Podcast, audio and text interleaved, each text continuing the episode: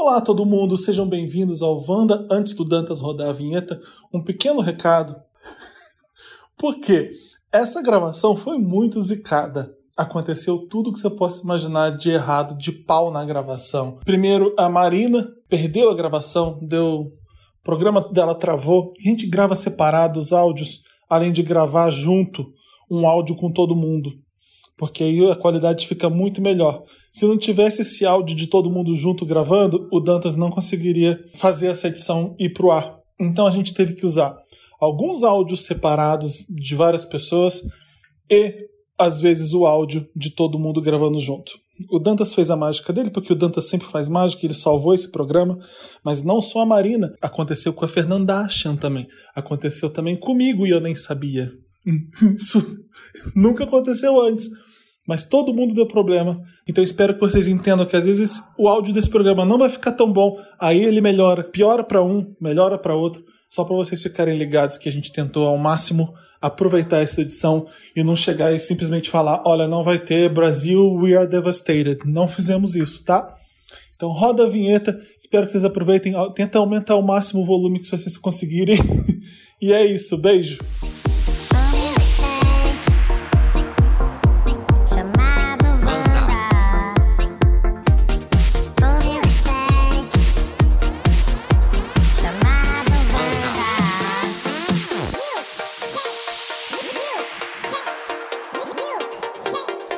Mais uma edição do podcast Milkshake chamado Wanda! Aê!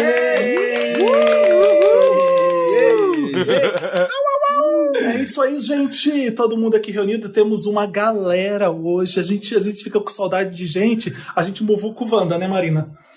Nossa, muito, né? A gente tá com saudade de aglomeração, tá aglomerando aqui hoje. Aglomerações digitais. Além de mim, Marina e Samir, temos 3 convidados especiais.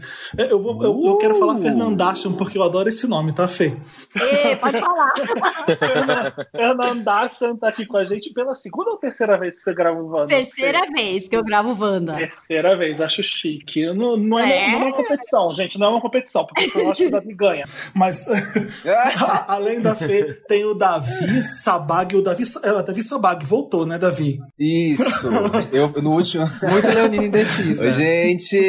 Sim, Davi, eu falei no último programa, eu lembro que eu vi, eu falei, não, é Davi só, não vou voltar. Só que aí, querido, na hora que eu vi tinha David Bowie, David Guetta, tantos Davi antes do meu que eu falei, não, eu preciso de ter o meu sobrenome, entendeu? Porque senão as pessoas não vão conseguir me identificar.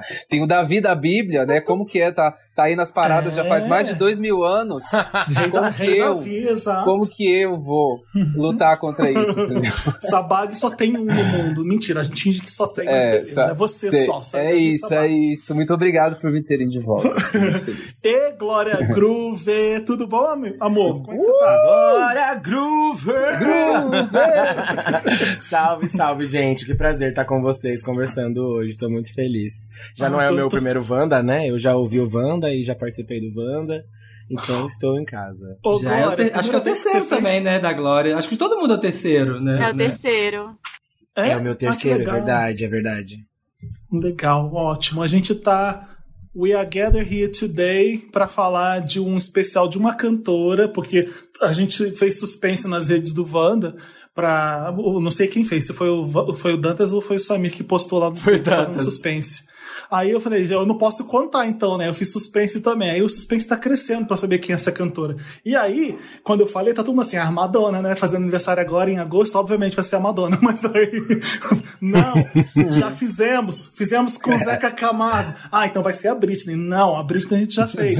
Ah, vai ser a Beyoncé. Não, Beyoncé a gente já fez. Então, poucas pessoas desconfiaram. Sim. A gente tá aqui reunido pra falar de Lady Gaga, Mother Monster, o finalmente especial.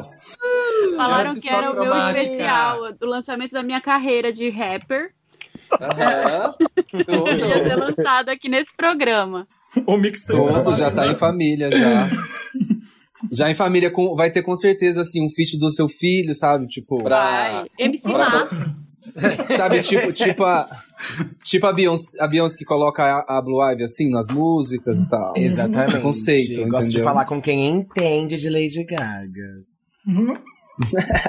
É, todo mundo aqui entende bem de Lady Gaga, graças a Deus. Eu falei assim, eu tenho que chamar a Fê, porque eu lembro de ir pra Los Angeles lá com ela, porque eu não sei se vocês sabem, eu e a Fê, a gente faz o Grammy, sabe? Não sei se a gente vai continuar fazendo. Ai, mas... oh, querido! Então a gente é muito amiga, amigas de tapete vermelho e tal. E aí, eu lembro da gente brigando por causa da Lady Gaga, e ela, não, porque a Gaga é foda, que não sei o quê. Eu falei, concordo. Então eu falei, a Fê tem que estar aqui, a gente tem que ter gente apaixonada. Eu gosto muito de Lady Gaga. E agora também, né? Ai, sim, gente. Bom, eu não preciso nem falar, né? Acho que o impacto que ela tem, não só na minha vida, mas de toda a minha geração, vai ser muito pra sempre, né? Eu tava conversando sobre isso hoje. Foi fazer tatuagem, a gente tava falando lá que as nossas referências do resto da vida ficam muito definidas, né? A partir dessa idade. E eu tinha essa idade, uns 13, 14 anos. Então, ai, uma paixão eterna, né, meninas? Sabe como é? Agora, qual foi o look, quando você pensa na Gaga, qual o look que mais marcou pra você, assim? Eu sei que são muitos, né? E é uma pergunta um pouco injusta, mas eu quero saber a imagem que mais marcou, assim. Às vezes foi a primeira que você viu, não sei, como é que é? Todo mundo pode responder essa, então. O que vocês acham? Vamos fazer assim? Tá. Cara... Então, eu acho que quando eu vi a Gaga pela primeira vez, ela tava na era The Fame, deve ter sido na época que ela cantou no Miss Universo, acho que isso é 2008, né, ela produzia aquelas paradas com o Space Cowboy, isso. E ficou muito marcado pra mim a imagem dela com o laço no cabelo, às vezes ela usava uma roupa meio armadura, e aí, bom, aqueles figurinos todos da The Fame Ball, sabe, aquelas coisas com espelho, sim, com fractais, aquilo me marcou muito, assim, de primeira instância. É, e a saída, né? A saída do The Fame pro The Fame Monster, que é o Paparazzi, que eu acho que é uma emenda, sim, perfeita, é muito bom. Sim. Pra mim é a imagem mais marcante também, assim, eu conheci ela, eu lembro que foi na MTV que eu vi o primeiro clipe, e eu pensei, gente, quem é essa doida? Com esse cabelo, esse franjão, cabelo branco, nessa festa, assim, meio tipo, porque na época era uma coisa muito doida, não tinha isso, né?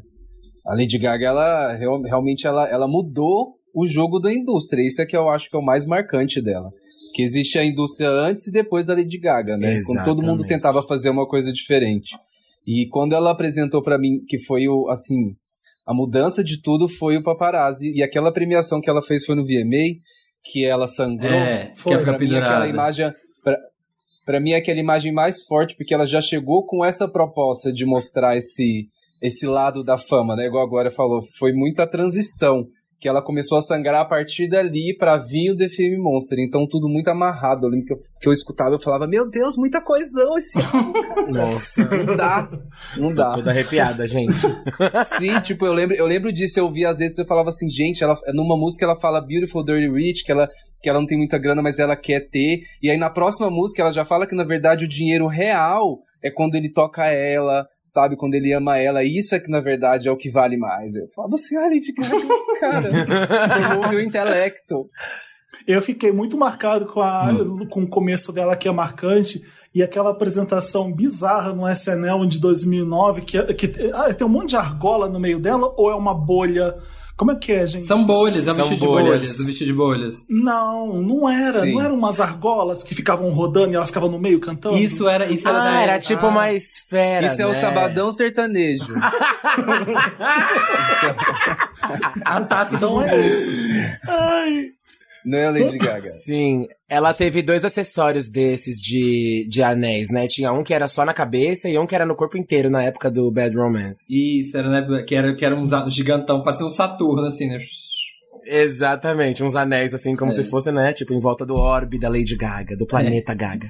Ah, de Bad Romance, que ela tá na banheira e tem aquele olhão gigante. Que ela tá com o olho. Eu ficava muito viajando naquele olho e queria usar aquela roupa de plástico, que ela tá com uma roupa tipo de silicone, assim, saindo da banheira. Muito linda.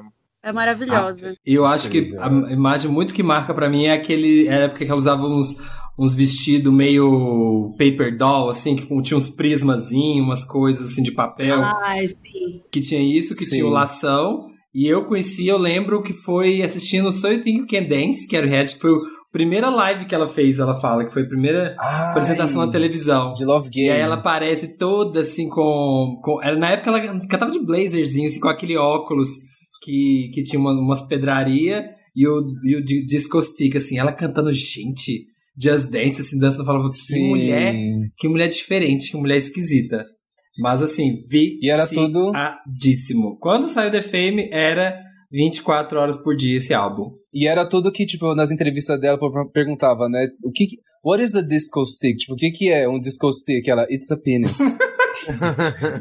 bem categórico, não assim, não tinha minhas palavras, né? Você vê a letra, você dava pra entender. Mas então, o deboche tá na resposta, isso é muito bom. É, eu lembro da Lady Gaga, eu conheci a Lady Gaga pelo site do Perez Hilton. E ele vinha postando ela antes dela estourar, com umas performances bem cruas dela de lingerie, ela antes de pintar o cabelo. Eu falei, meu, que isso? Quem é essa pessoa tão interessante? E depois das performances dela, depois mais loira, em baladas e tal. Então eu fui acompanhando pelo site do Paris Hilton. E eu gosto dessa fase dela, Early Gaga, né? Eu amo. Pintar o cabelo, que até aconselharam ela a pintar o cabelo para não ser confundida com a Amy Winehouse. E gosto também dessa fase que a Marina citou, do Bad Romance, que ela tá vestida com a última coleção do Alexander McQueen, né? Aquele sapato maravilhoso, que foi uma coleção... Bem. Depois ele se matou, né? Tipo, na verdade, ele se matou antes e ela usou esse look da última coleção dele. E amo a fase Gaga metaleira de Born This Way. Judas, é uma roupa que eu posso usar, tipo, a qualquer dia. Born This Way, cara. Born This Way é o auge. Born This Way é o auge, eu acho. Eu lembro muito, o que me marca muito nessa experiência de ser fã da Gaga é de ver que ela não tava montada somente na hora de estar montada, sabe? Às vezes ela trocava de look pra sair do hotel e ir pro aeroporto, sabe? Sim. E às vezes, eu lembro, eu tenho uma imagem muito clara na minha cabeça, assim, de ver ela numa foto, uns candids, assim, tipo, ela naquela fase que era a peruca meio platinada e meio amarela, com um vestido só de cortininha dourada e uma xícara de chá na mão, casualmente saindo do hotel. E eu amava admirar essa atitude dela meio Michael Jackson, sabe? De estar sendo fotografada, tipo, eu amo isso, eu vivo pela fama. Ela fazia uma cara meio nojenta, assim, pra câmera, sabe? Ela não fazia desse momento, entrando na limousine, um momento necessariamente muito humilde, né? Era uma coisa meio tipo, sim, eu tô amando, I'm getting my whole life. Já que os fotógrafos vão estar aqui, né? Então, eu vou, I'm gonna serve. E como nessa época isso era um baita experimento dela, né? Era uma performance que ela também estava propondo como artista, né, o tempo todo. Acho que a gente tá falando bastante, né, esse comecinho, essa coisa era The Fame, que era essas montaçõezinhas, era até, tipo, parece, ela essa época ela ainda era muito a menina que saiu, né, esse personagem era muito a menina que saiu da boate e tá levando a boate pro mainstream, assim, tinha muito disso, de disco stick, de montaçãozinha, de coisinha com um globo de espelho, tipo, parecia muito que era até, como fala, craft, né, essa coisa, tipo, parecia que ela mesma fazia as coisas, assim, né, tipo, aquela coisa, uma coisa meio clubberzinha, tipo, óculos escuros. Essa época era club, another club. Plain. Como que era? Plain. É porque também é uma época que saiu muito também do eletro-rock ali, né? Tipo, isso ainda era algo que acontecia, né? Ela só pegou e levou pro mainstream. Sim. Isso aqui é o mais legal. Eu acho vale que lembrar ela veio no momento certo, junto com o auge das redes sociais, né? E todo mundo, e os paparazzi em cima. A internet vem muito antes disso, a gente sabe, mas acho que a Lady Gaga ela sabe usar ela bem como artista e bombar isso com as redes sociais. Todo mundo tem uma câmera agora e vai jogar em algum lugar, então beleza, vou causar. Ela pegou um auge ali da cultura de paparazzi que hoje não existe, porque as pessoas criam suas próprias imagens, então acaba que uma imagem, né, assim, tão pessoal, ou da rua, ou desmontada, não tem tanto valor de dinheiro mesmo, né? E é isso que é legal, ela transformava tudo numa performance, né? E também estava bombando muito street style, né? Que as pessoas estavam bem extremas nessa época, então eu acho que ela usou isso de uma forma muito legal. E ela nunca... É uma pessoa unapologética, né? Ela não pede desculpas por nada que ela quis, por ser famosa ou de ganhar grana, isso é mó legal. Vamos fazer então da era, Samir? O que você acha? Vamos pras eras, vamos das eras. Tá. Aí depois então da The Fame, então, depois da era The Fame, a gente tem a era The Fame Monster, que é, né, aqui em novembro de 2009, um aninho apenas depois de surgir, que aí eu acho que, tipo assim, a gravadora viu, essa aqui dá certo, essa mulher aqui tá dando certo, vamos enfiar um caminhão de dinheiro nessa mulher. E aí a era que ela traz nada menos que Bad Romance, Telephone, Alejandro, The Fame Monster. E aí eu acho que é tipo, aí é a era que ela explodiu, assim. Acho que a The Fame foi aquela coisa, o experimento, vamos ver que botar essa menininha aqui da boate pra dançar, pra ser pop, mas vimos que deu certo. E ela conseguiu emplacar 4 singles, né, em primeiro lugar, que é pra poucos. Essa é a época que eu mais me lembro, assim, dela, que eu consumia todos os clipes que apareciam, né? Até eu trabalhava com a Fê nessa época, né, MTV. Super! Lembra? Lembro! Nossa, eu amava, assim, no disco anterior eu não conhecia muito, aí eu fui ouvir e falei, nossa, e comecei a sair, toda festa que ia tocava Gaga. E aí, Marina, você chegou a pegar festas da MTV que todo mundo ficava dançando Bad Romance com a coreô, assim? Não. Tipo, todas as pessoas, aquilo viralizou muito, né? Nossa, foi. Sim, eu peguei demais isso, o telefone marcou minha vida demais, porque foi aquele clipe que eu fiquei esperando de madrugada pra sair, e eu lembro que me marcou o tamanho do envolvimento que ela tinha com as pessoas que estavam dirigindo, né, o clipe. O Jonas Akerlund, né? O Jonas Akerlund, o próprio Steven Klein, né? Eu lembro dela relatando que no clipe de Alejandro, o Steven Klein não deixou ela se bronzear porque queria aquela proposta mais pálida e tal. E eu falei, nossa, como ela é entregue à arte, olha o que ela faz, né? Tipo, meu Deus, ela é muito artista. Ela passou uma semana sem se bronzear, sabe? Tipo, meio que vivendo aquela fase de estar me surpreendendo ainda com o jeito que ela estava experimentando a fama, assim. Mas do The Fame pro The Fame Monster, você sente uma diferença muito grande de estilo e de peso ali na música. Eu pelo menos sinto. São dois discos muito diferentes, né? O Poker Face, até o Just Dance, parece um pop que estavam fazendo, que a Gaga ficou inserida num pop dance que estava fazendo nessa época e fez muito bem com Poker Face, Just Dance e essas músicas. Mas depois, quando você vê o The Fame Monster, você fala, caramba, que legal, que foda que então, eu acho uma progressão natural, assim, porque acho que no The Fame ela veio com sintetizadores mais leves, assim, era bem eletrônico, mas era uma coisa meio synth-pop anos 80, né, não tinha tanto trabalho de voz, e aí parece que da transição do The Fame Monster ela se aprofunda, ainda continua com o mesmo sintetizador, você vê que é a Lady Gaga, só que ela vem mais obscura, né, vem de uma forma mais potente, a batida ela é mais forte, o synth é mais pesado, tudo vem mais pra baixo, assim, parece que ela saiu da noite e entrou na madrugada, assim, sabe? Eu acho. Olha, é uma boa. Nossa. Eu amo o artista certo. Olha, gostei. Depois ela ainda marry the night, né? Depois ela casa com a noite no próximo trabalho. Ela só aprendeu, a gente há de convir que ela não sabia dançar antes, né, do The Fame Monster. Ela começou a aprender a dançar no Born This Way, que aí ela veio dançando, arrebentando tudo. E antes ela fingia. Né? Era uma coreografia de mãozinha, assim, que a gente conseguia acompanhar. E aí, Alejandro era também mãozinha, eu lembro de dançar Alejandro na balada. Sim, rolava, mas aí depois que ela veio com o Born This Way, não conseguia mais. Ela já estava dançando bem. E eu acho que essa era do The Fame Monster também é uma era que ela influenciou, como ela tava, tipo, o auge, ela influenciou muito as outras cantoras, e aí as outras cantoras começaram a querer brincar de Lady Gaga, assim, tipo, você vê que a Rihanna, ela bota o franjão e usa spike, aí todo mundo tinha que ter um spike, sabe, uma coisa Gaga. A Beyoncé tava assistindo outro dia o clipe de Run the World, né, que é ali um pouco depois dessa era Gaga, e aí ela com umas coisas que não é a cara dela, sabe, uns sapatos de espelho, umas roupas meio com spike também, com umas coisas assim, todo mundo queria ser um pouquinho, a Rihanna com Disturb, eu lembro que era uma coisa meio louquinha. Sim. Eu achava que as outras cantoras começaram a meio ser influenciadas por ela.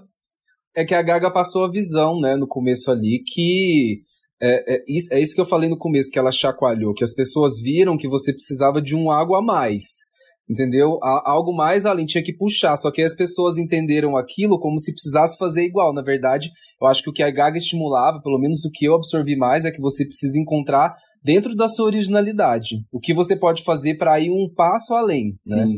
E aí gerou todo esse movimento, tipo, por isso que ela revolucionou, como eu falo, o povo fala, cultural reset, sempre vejo isso no Twitter, tipo, mas foi muito isso, existe o antes e o depois dela. Chique. Próxima era, vemos para era Born This Way, maio de 2011, Wow! Born This Way, Judas, Edge of Glory, You and I e Marry the Night. Eu confesso que pra mim é uma era que eu não gostei de cara, porque era muito barulhento, era muito heavy metal, ela saiu do eletrônicozão de boate pra ir querer ser heavy metal, e eu achava um álbum muito ocupado, todas as músicas eram muito pesadas, e eu fui gostar dele só uns anos depois, assim, que eu falei, eu gosto desse disco. Pra mim foi assim o processo. A primeira escutada no Born This Way, eu lembro que, tipo, eu também demorei um pouco pra conseguir discernir qual faixa era qual, sabe? Mas sim, da terceira em diante eu já tinha as minhas favoritas e tudo. Eu acho que o que mais chamou atenção, lembrando que o Born This Way aconteceu, né? Depois daquele episódio do vestido de carne, né? Nossa, onde ela disse que se ela vencesse o prêmio, ela ia anunciar qual que era o nome do próximo álbum. E ela cantou um trecho de Born This Way lá na premiação com o vestido de carne. Então, tipo, depois dela cantar o trecho, eu lembro de todo mundo nos fóruns assim, meu Deus, o álbum se chama Born This Way, socorro, o que será que vem aí? E aí, quando ela voltou naquela estética, propondo meio que um renascimento da humanidade, e usando aqueles prostéticos no rosto, saca? E foi a era dos delineadores malucos, né? Delineadores de diversos formatos. A estética sempre marca muito. E sempre a sonoridade punk rock, mas ela sempre já vinha fazendo referência ao universo do, sei lá, relacionar a vivência da rua, a usar couro, essas paradas, sabe? Ela vivia trazendo isso também na lírica dela antes de entrar no palco sendo a própria moto, sabe? Então meio ela veio preparando o solo, nos avisando.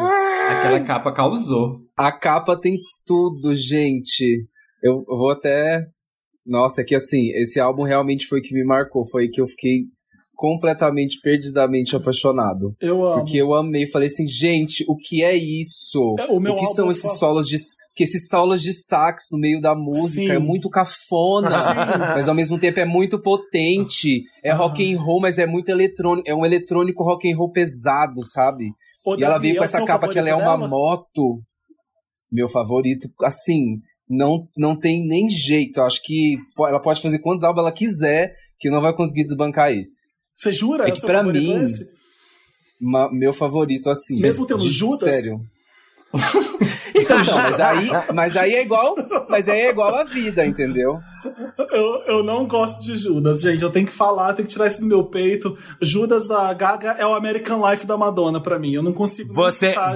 Felipe, você prefere que ela tivesse lançado Government Hooker ou Bloody Mary? Não sacaneia. Que? Não. Eu amo. Glory, meu Deus. Eu não acho esse álbum tão pesado Glory, assim. Eu não gosto desse álbum. Ele é dark, ele tem uma temática dark, mas eu não acho ele pesadão metal, não acho. Então, mas é que eu acho que ela veio... O que eu fiquei mais impressionado ela usou uma estética que é medieval, tem aquele castelo da Lady Gaga. Ela usou, junto com o rock and roll, junto com a religiosidade, ela fala muito de Jesus, de Maria, só que ela trouxe isso de uma narrativa um pouco mais irônica. Assim como a Madonna já tinha feito, só que de uma forma muito diferente, assim. Ela se colocou no topo desse castelo, entendeu? Então, Bloody Mary tem um ódio a ela. Ela mesma fala, né? Tem o Gaga, tum, tum, tá, Gaga. Eu amo isso. Ela começa a outra, Gaga, Gaga. É tipo, é um ódio a ela, só que funciona porque ela banca muito, sabe? Isso pra mim, quando eu vi, eu falei, isso é uma artista que sabe pegar um conceito, colocar dentro de uma esfera, a pessoa chacoalha, vira uma coisa muito única, assim, tudo, sabe? Muito, a gente ainda vai passar pelos próximos, mas dá pra ver que a Gaga, ela... Parece que ela quer mostrar muito desde o início que ela consegue transitar por vários gêneros, né? Que, tipo, ela vai do rock ao jazz, ao pop, então ela vai passando por várias coisas. Então ela mostra que ela consegue funcionar ali dentro de cada uma dessas caixinhas, quando, sei lá, às vezes a gente não consegue pensar num artista que faça tudo isso, né? E que ela tem refs também, né? Ela bota muita ref nas coisas dela. Você vê que ela se preocupa em mostrar que ela não... que ela tem conhecimento musical e de cultura pop também. Isso eu acho legal. Sim. E eu acredito que por sempre Sim. desafiar essa barreira do que é, do que define um artista, né, por qual estilo um artista pode ser definido, eu acho que ela sabia, no fundo, o que aguardava lá na frente a hora que ela quisesse se reinventar, né? Porque, queira ou não, e desculpa aqui o meu salto, né, já que a gente tá fazendo era, mas Sim. é um salto lá no futuro rapidinho, ela nos chocou a hora que ela veio de jeans e camiseta, né? O normal dela não era aquele, né? E ela conseguiu realmente fazer o caminho inverso, né? Na narrativa do público. Quando ela veio se humanizando, todo mundo, ficou sem chão, né? Tipo, é uma coisa muito louca isso. Glória, a Gaga já falou isso muito, que era uma insegurança dela, se as pessoas iam gostar dela, se ela tinha a cara pra ser o do pop ou não.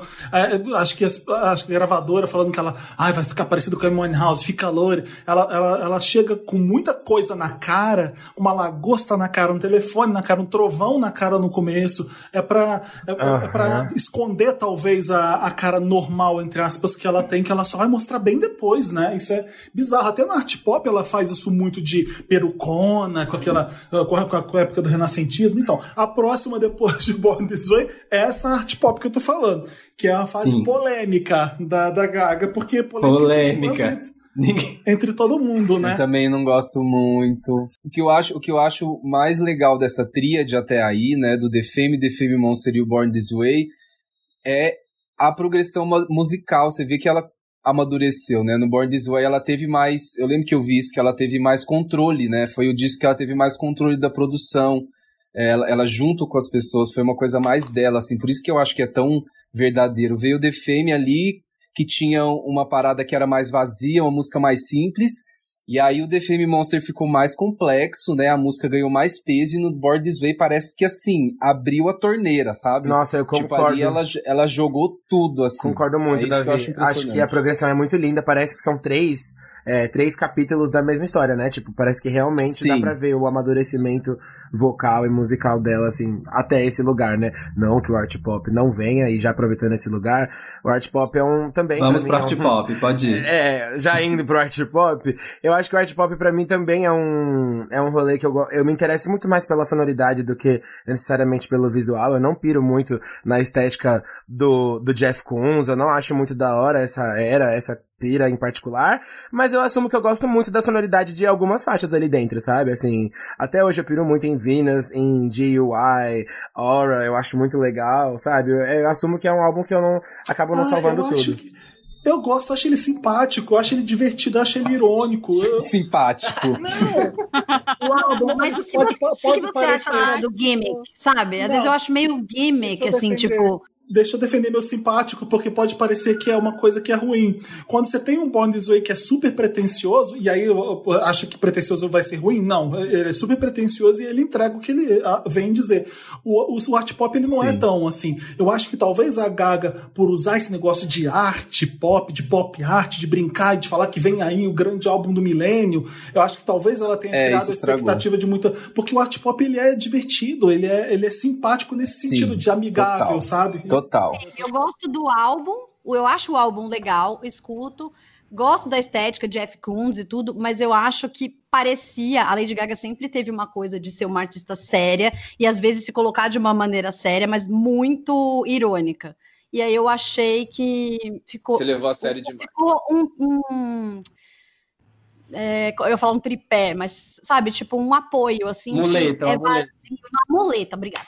Uma muleta vazia, e aí aquele negócio da performance no South by Southwest, de vomitar... então... Tipo, nossa, teve isso, né? Sabe, tipo, não é legal isso. Aí a Marina Abramovic quase... Então. Exato, vazio. Eu acho que a gente que gosta muito e que acompanha, vão ter várias coisas marcantes, apesar de nem todos gostarem do art pop, algumas coisas serão marcantes. Mas de um ponto de vista mais popular, dá pra ter uma análise ao art pop a partir daquelas performances, né, que ela propunha no começo, na hora de cantar Aplauso, né, que foi o buzz single desse álbum. Eu acho que eu entendi o que ela queria dizer com aquele experimento de troca de peruca e troca de look ali no ato e tal, né. Inclusive me conecto muito com aquilo, acho que ela tava querendo dizer de uma vez por todas, como Lady Gaga é a plataforma dela, é o experimento dela, né? E como ela é inconstante e tal, mas concordo que por ter traçado essa linha do tempo antes do álbum, prometendo o álbum do milênio e só vir fazendo referência ao próprio trampo, pode não ter passado a mensagem adiante como ela gostaria, sabe? Eu e acho outra que coisa, eu acho que a arte tem que ter um pouquinho de alma, e eu achei um disco e uma era sem alma, sem coração, total. Entende? Então, eu acho que esse foi o lance. Se é arte, tem que ter coração, não adianta ser só estética e gimmicks. Esse foi o lance, eu acho que as coisas, elas partiram... Ela teve todas essas três fases que foram muito coesas e tal, e colocaram ela no pedestal, e ela mesma se colocou neste lugar.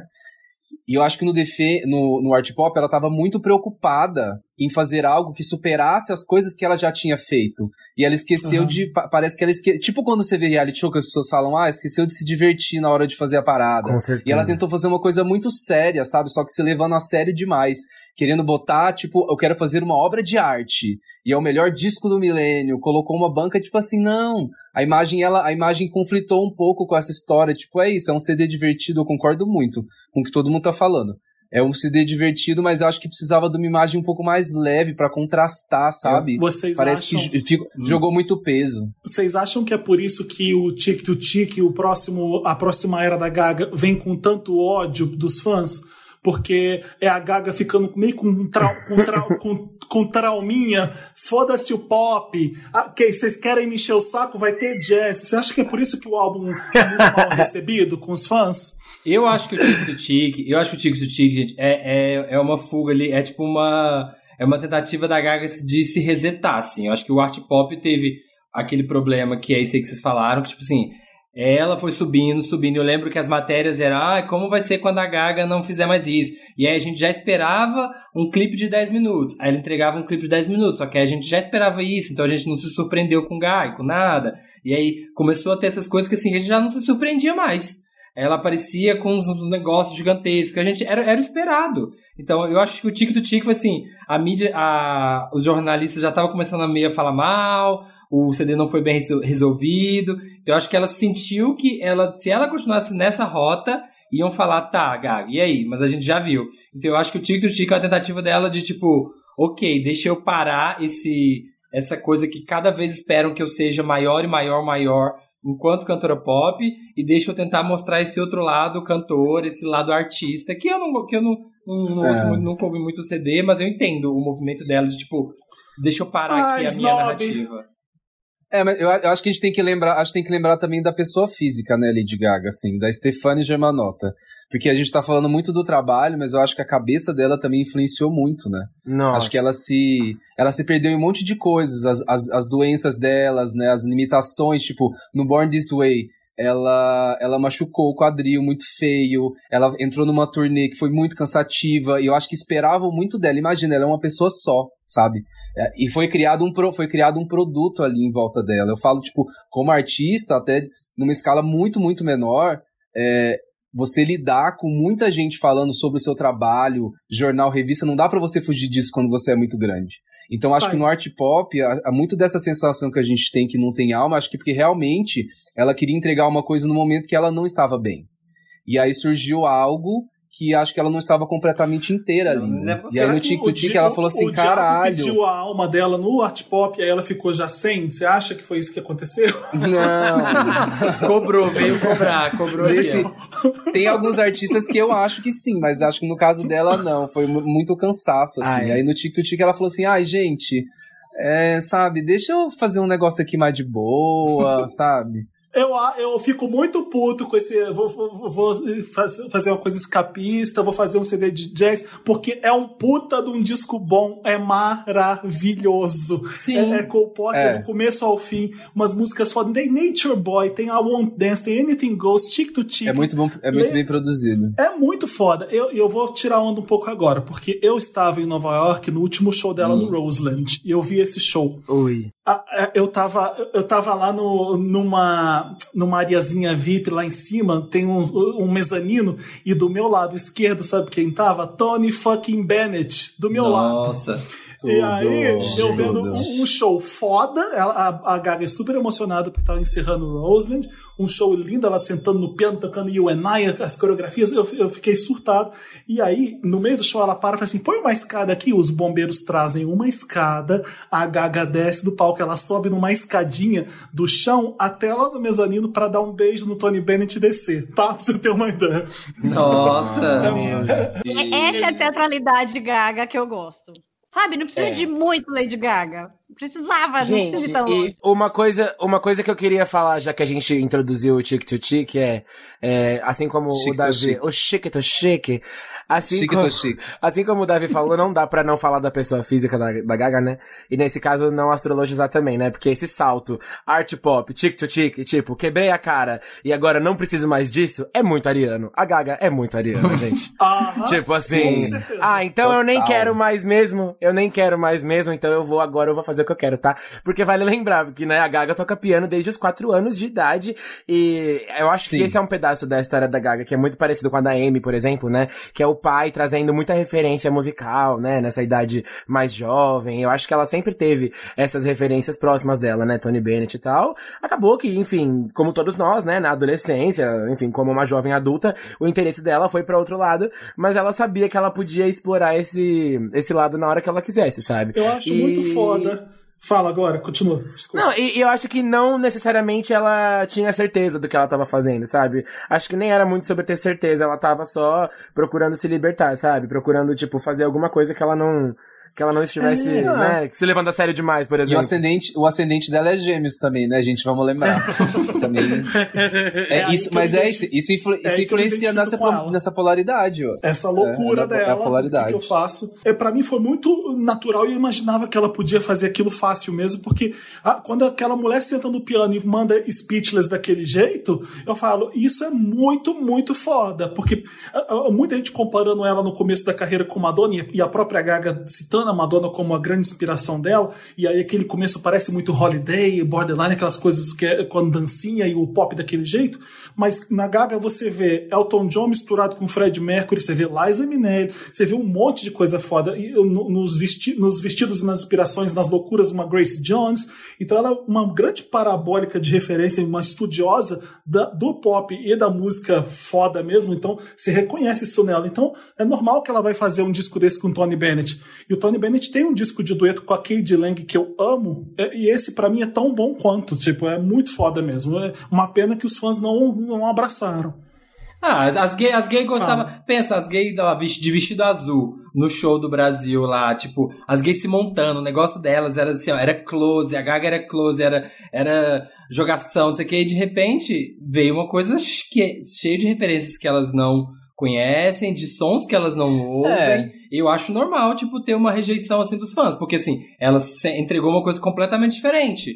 E acho que os fãs mesmo, os Little Monster, que, ó, esconderam na fanbase... Eu ia ficar puto. Eu, se fosse nada, ia ficar muito então. Mas acontece isso, é porque também... eu, por exemplo, posso falar por mim. Quando eu vou escutar jazz, a Lady Gaga não é a primeira coisa que eu penso. Talvez o Tony Bennett ali nos dois. Acho que é meio que isso. Os fãs da Lady Gaga, acostumados com ela, não queriam ouvir um álbum de jazz, porque a maioria nem gosta muito. E as pessoas que vão procurar por jazz não procurariam esse álbum. Pode até achar interessante, mas não é o primeiro álbum que vem na cabeça, entendeu? Às vezes vai escutar, sei lá, uma Nora Jones, uma Diana Krall. Mas você não acha que é um equivalente americano a um Elas Cantam Roberto?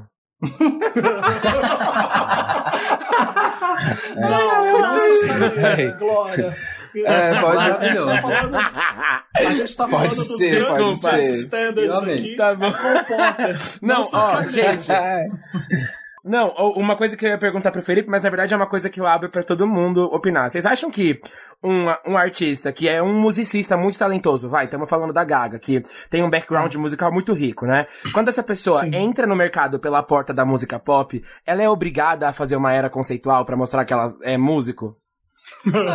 No caso dela, não. No caso dela, não, porque ela sempre apresentou isso, né? Ela sempre sentou no pianão. E aí, ela botava a perna em cima do piano pra mostrar que ela era esquisita, mas tocando e no talento. Eu também acho que não, ela não tava em busca dessa validação, sabe? Não é como se ela já não fosse validada enquanto uma grande compositora, uma grande musicista, né? Não era uma busca por, eu preciso me desvincular da minha imagem de estrela pop que não faz nada. Ela já não era isso pro público, então ela tava em busca de alguma outra coisa, eu acho.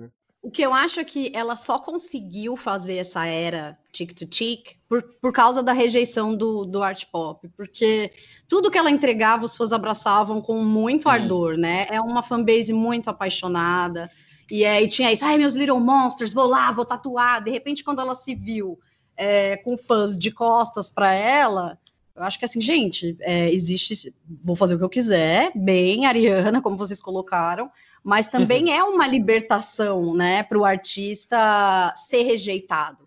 Eu acho que dá para você se reinventar para frente e mostrar para as pessoas que não existe uma regra. Depois ela vai lá e faz um bagulho country, depois ela vai lá e faz o que ela quiser, a gente não sabe o que ela vai fazer. Então Total. A Lady Gaga se reinventou como aquela artista que você não sabe o que vai lançar.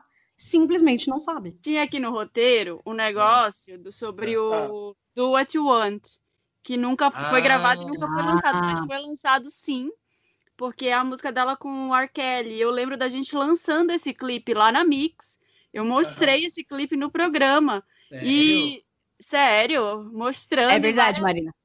Ele foi lançado sim, assim, chegou a ficar um tempo no YouTube, e depois as acusações contra o R. Kelly foram aumentando, e aí rolou uma pressão contra a Gaga, e aí ela precisou retirar o vídeo. Assim, ela se ligou que não tinha nada a ver ter feito aquela parceria, ainda mais nessa música, ainda mais num clipe como esse. Nossa, muito cagado, né? Muito cagado. Tá falando pro R. Kelly na música Do What You Want e a polêmica dele ser sobre... Nossa, gente, é horrível. Eu não quero... Jamais gostaria de passar pelo que ela passou. Gente, essa era tão problemática que ela teve esse problema do What You Want e ainda teve o documentário com Terry Richardson. Nossa! É mesmo, Samir! Zoado! Ou seja, precisava. Foi a aqui, energia ali não tava legal. Não tava legal. Tava na boca do sapo o nome dela ali. Então, mas vocês não acham que os grandes artistas, eles têm sempre a sua queda, assim, na história? Eu acho que, querendo ou não, tem sempre esse momento, porque tudo é um equilíbrio, né? Sim, e aquela coisa, eu acho que ela mesma vinha falando sobre isso, né? Eu não sei se ela se via como a possível estrela em potencial, da qual ela sempre falou, né, que ela sabia que o mundo estava atrás de ver a ascensão da estrela, e o mesmo mundo quer ver a queda da estrela. O Felipe, enfim, tava falando aí sobre esse momento no qual, eu não sei se foi Felipe, né, que é esse momento no qual ela vê os fãs de costas pra ela, né, eu não sei se ela contava com isso de fato, sabe, eu não sei o que ela tava imaginando, mas deve ter sido muito difícil, né, gente, imagina. A Fernanda falou muito, e é muito isso, quando você tá fazendo uma coisa que tá dando certo, até a gravadora, o artista quer fazer mais daquilo, porque tá dando certo, né? A fórmula tá rolando. E aí, quando tem, né, essa decepção, é igual a Fernanda pontuou, a pessoa fala assim, quer saber então? Então, já que esse negócio aqui não der certo, eu vou fazer outro completamente diferente. Que bom que ela teve a liberdade pra fazer isso, né, também. Sim, teve, já tinha. Mas eu tenho uma teoria de que todo mundo que quer se reinventar lança um disco de jazz. E todo mundo que pode, né? No mercado americano. Então, eu acho que ela foi por um caminho que, por exemplo, o Rod Stewart tinha feito isso nos anos 2000. No início dos anos 2000. Sim. Sabe? Ele, tô aqui, meu parado, vou lançar um disco de jazz. Então, eu acho que... E tava nesse começo dos anos 2000, teve uma época de coletâneas de música eletrônica, relançando clássicos do jazz. Então... Eu acho que quem tá meio, vou ver aqui o que eu vou fazer, faz um álbum de jazz. Não, eu acho que o dela foi rebeldia, Marina. Você não acha que foi mais rebeldia da Gaga do que tudo? Isso tem a ver com essa reinvenção, eu acho. Que, tipo, flopou o Art Pop, ela falou, vou aqui, fodam-se vocês, eu vou aqui fazer o que eu quiser e eu tentar me relançar de alguma forma. Eu tava pensando na postura dela em entrevistas. Porque no começo do The Fame Monster, ali do Born This Way pra frente... Ela falava de um jeito muito assim, I'm Lady Gaga, and... Era muito assim. Depois, ela chegava do tipo... Uma voz mais grave mesmo, mas ela começou a se impor mais. Ela foi ganhando muita confiança, mas... Que louco que ela tinha que usar essa baby voice no começo, né? Que talvez era uma coisa...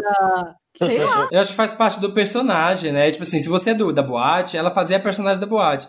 E a menina da boate é a menina blasé. Então, assim, ela, sabe, eu sou boa demais por isso aqui, I'm too cool for this. Então, tipo, acho que fazia parte, então, sabe, mas é... Ai, gente, mas muito icônico. Quem lembra daquela entrevista dela com o cabelo roxo que o entrevistador pergunta pra ela? Então, você não acha que você pode estar distraindo as pessoas com tantas imagens sexuais, né? É isso que ele pergunta pra ela, né? E ela fala, ai, você só acha que eu tô te distraindo porque eu sou uma mulher, né? Mas eu sou só um rockstar, né? Se eu fosse um cara fazendo as mesmas coisas, né? Ela tinha essa atitude... coçando o saco, tipo, falando sobre festas. Essa atitude too cool for school dela, meio que foi uma primeira carta, de alguma forma, sabe? Teve sua importância, né? Mas eu achava uma menina, essa baby voice, eu achava meio quase cute, assim, apesar dela ter esse negócio de cool for school. Agora, se a Gaga senta na cadeira do David Letterman, ele não vai fazer uma pergunta idiota pra ela, porque ela impõe respeito, assim, ela impõe na voz dela, na voz da resposta. Antes, as pessoas... É chocante, se você for analisar as entrevistas da Lady Gaga, o tipo de pergunta imbecil que as pessoas faziam pra ela. Total. Tipo, todo tipo de pergunta, uma mais imbecil que a outra, que ela chegou... Tem um compilado disso no YouTube, se você for procurar, num vídeo só. Chegou um ponto em que ela só virava o olho, tipo, meu, não tenho nem forças para responder esse tanto de pergunta idiota. Gente, é por isso que muita música pop para... de responder a pergunta. Porque a voz, eu acho que a voz cantada dela mudou muito também. Hoje em dia você vê que ela imposta mais. Ela, parece que ela... Cada vez mais ela aprofundou, sabe? Ali no timbre dela. No começo era uma coisa e você vê que no Chromatica ela canta I'm hot on the outside. Parece que ela entrou nesse universo assim da potência. Saindo do jazz... Aí a Gaga vem com a Joanne. A Joanne é uma era tá tão falada. Assim, ela vai voltar pro pop, ela vai voltar pro pop. E a Gaga chega com Perfect Illusion. É. Uma ilusão, amigas. Não vou voltar. Pra mim, Joanne é a fase...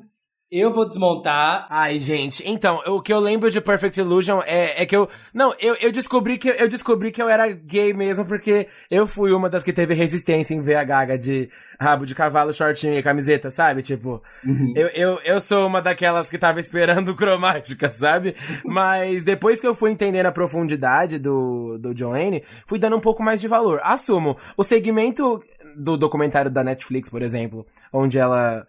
se abre mais, né? Ela se abre um pouco mais sobre o processo do Joanne. Eu não sei, eu acho um pouco doloroso. Eu sempre fico nesse lugar mais empático, vendo documentário de artista, pensando, eu faria isso? E eu não sei se eu usaria de um trauma tão grande da minha família pra sei lá... música. Não sei, eu fico meio desconfortável nessa hora no documentário, por exemplo, na hora que ela senta a avó lá pra mostrar pra avó, sabe? Tipo, a avó tá só de boa, e aí do nada ela vem com maior carga emocional. A Joanne, vó. Eu não lançaria isso, pelo amor de Deus. E a avó dela é tipo, mas faz tanto tempo. Mas faz tanto tempo, minha filha. Mas a Joanne... O que vocês acham disso, gente? Eu acho essa parte bem. É isso, tipo assim, a família, sabe, teve que ir colocar a avó pra isso, e ela fala, não, mas... tem tanto tempo, deixa pra lá, deixa... E ela, não, mas aí que você racha a voz. Sério, é icônico essa parte. Eu achei meio tenso essa parte. Eu adoro a cena dela na piscina com o peito de fora, falando como se tivesse, sabe, tô aqui de boa. O que eu acho, Glória, é que aquilo ali não é um documentário, né? O documentário você deixa uma equipe ficar te filmando e eles vão documentar aquilo ali. Aquela ali a Gaga escolheu o que ela vai mostrar também. Então, assim, ela quis mostrar aquilo tudo, de alguma forma. É um filme documental, mais do que um documentário que a gente conhece como documentário, sabe? É verdade. Então, assim, é um filme sobre a Gaga. Ela controla aquilo tudo ali. Ela, vou sentar aqui, eu vou reclamar da Madonna, agora eu vou mostrar isso aqui pra minha avó, agora eu vou falar disso, agora vem o Macronson. É a escola Beyoncé, né, de documentário. Nossa, exato. Produced by Beyoncé, filmed by Beyoncé, music by Beyoncé. Eu, quando ouvi Perfect Illusion, eu falei assim, ai não, mas um disco não muito bom, porque Perfect Illusion não é uma música que eu gosto tanto. Mas eu adoro Joanne, eu acho um disco muito bom da Gaga. Eu fiquei muito feliz quando eu ouvi John Wayne, aquela A.O., Million Reasons, que é um countryzinho legal. Eu curti a Joanne, eu não achei ruim, não. O documentário, realmente, que eu não sou muito fã mesmo. Acho que... Nossa, melhor. Gente, Million Reasons. Million Reasons é o Evidências. Million Reasons é o Evidências Millennial, sabe? Sim, não, demais. pra mim, Joanne, ela tentando casar, assim, olha aqui, ó, uma coisa... um country aqui, mas também tentando agradar as gays. Eu vou ser aqui violão, eu vou ser acústica, artística, mas eu vou agradar as gays. Aí bota um Joanne, bota um A.O., tipo... E eu amo violão, essa proposta, galera. Essa proposta Sula Miranda, de tudo country e tudo rosa. Eu acho que assim... rosa e rosinha, né, gente? A fama da Lady Gaga, ela tem um nível de fama que é completamente enlouquecedor, né? Então eu acho que ela se jogou um pouco nessa fase de Joanne, que é do tipo, ah, minha tia, minha família, sabe? Quase uma coisa inconsciente de voltar a uma raiz tentando se reencontrar de novo, sabe? É. E foi no Joanne que ela vinha pro Rock in Rio, né? Sim. Eu quero aproveitar para esclarecer uma coisa para a internet. Aquele vídeo com a pessoa fala, grita para as gays em frente ao hotel assim, ela não vem! Não é a minha voz. Pode parecer, mas tem um ato. É o Felipe, sim. Ele tem vergonha, mas é ele.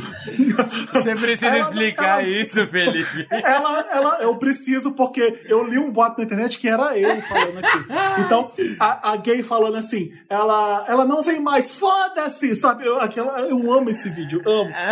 Mas gente, eu estava mas lá olha, na eu porta. Eu tava lá nesse Rock in Rio, eu tava lá fazendo um trabalho, enfim, tava esperando ver a Gaga, né, mas tava recebendo ganhou pelo menos. Só que, meu, as gay, eu nunca tinha visto tanta gay desapontada na minha frente. Nossa, assim.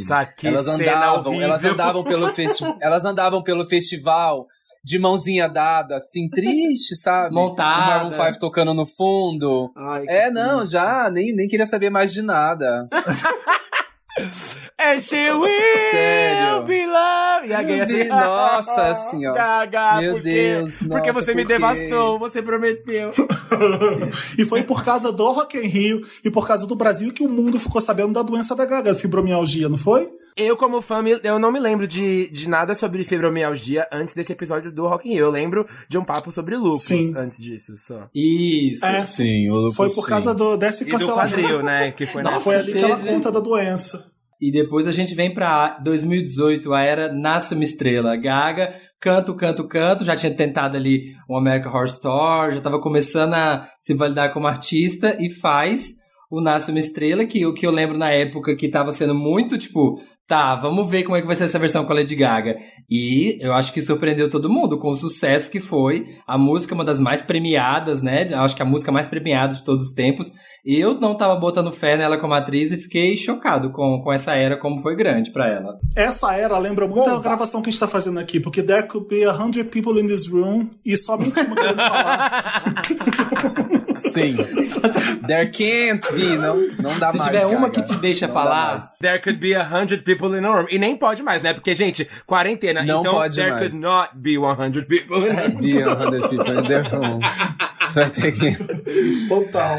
Mas é até um caminho meio natural, né? Se você for pensar do Chique to Chique. Uhum. Pra depois vem o Joanne, né? Que ainda assim é uma pegada meio... É como se fosse meio... pitadas ali do que era, um pouquinho de Born This Way ali, né, uma coisa meio rock, e aí veio com essa trilha que acho que fez todo sentido. E, né, e assim como eu acho que Joanne parece que meio que cria uma cama, sabe, pra essa era A Star Is Born então, assim, acontecer, não sei, total, é isso, né, gente? Total. E o Shallow pra mim, nossa, ele agrega um valor meio Taeme Thiago mesmo, assim, sabe? Eu sinto que tipo, o A Star Is Born...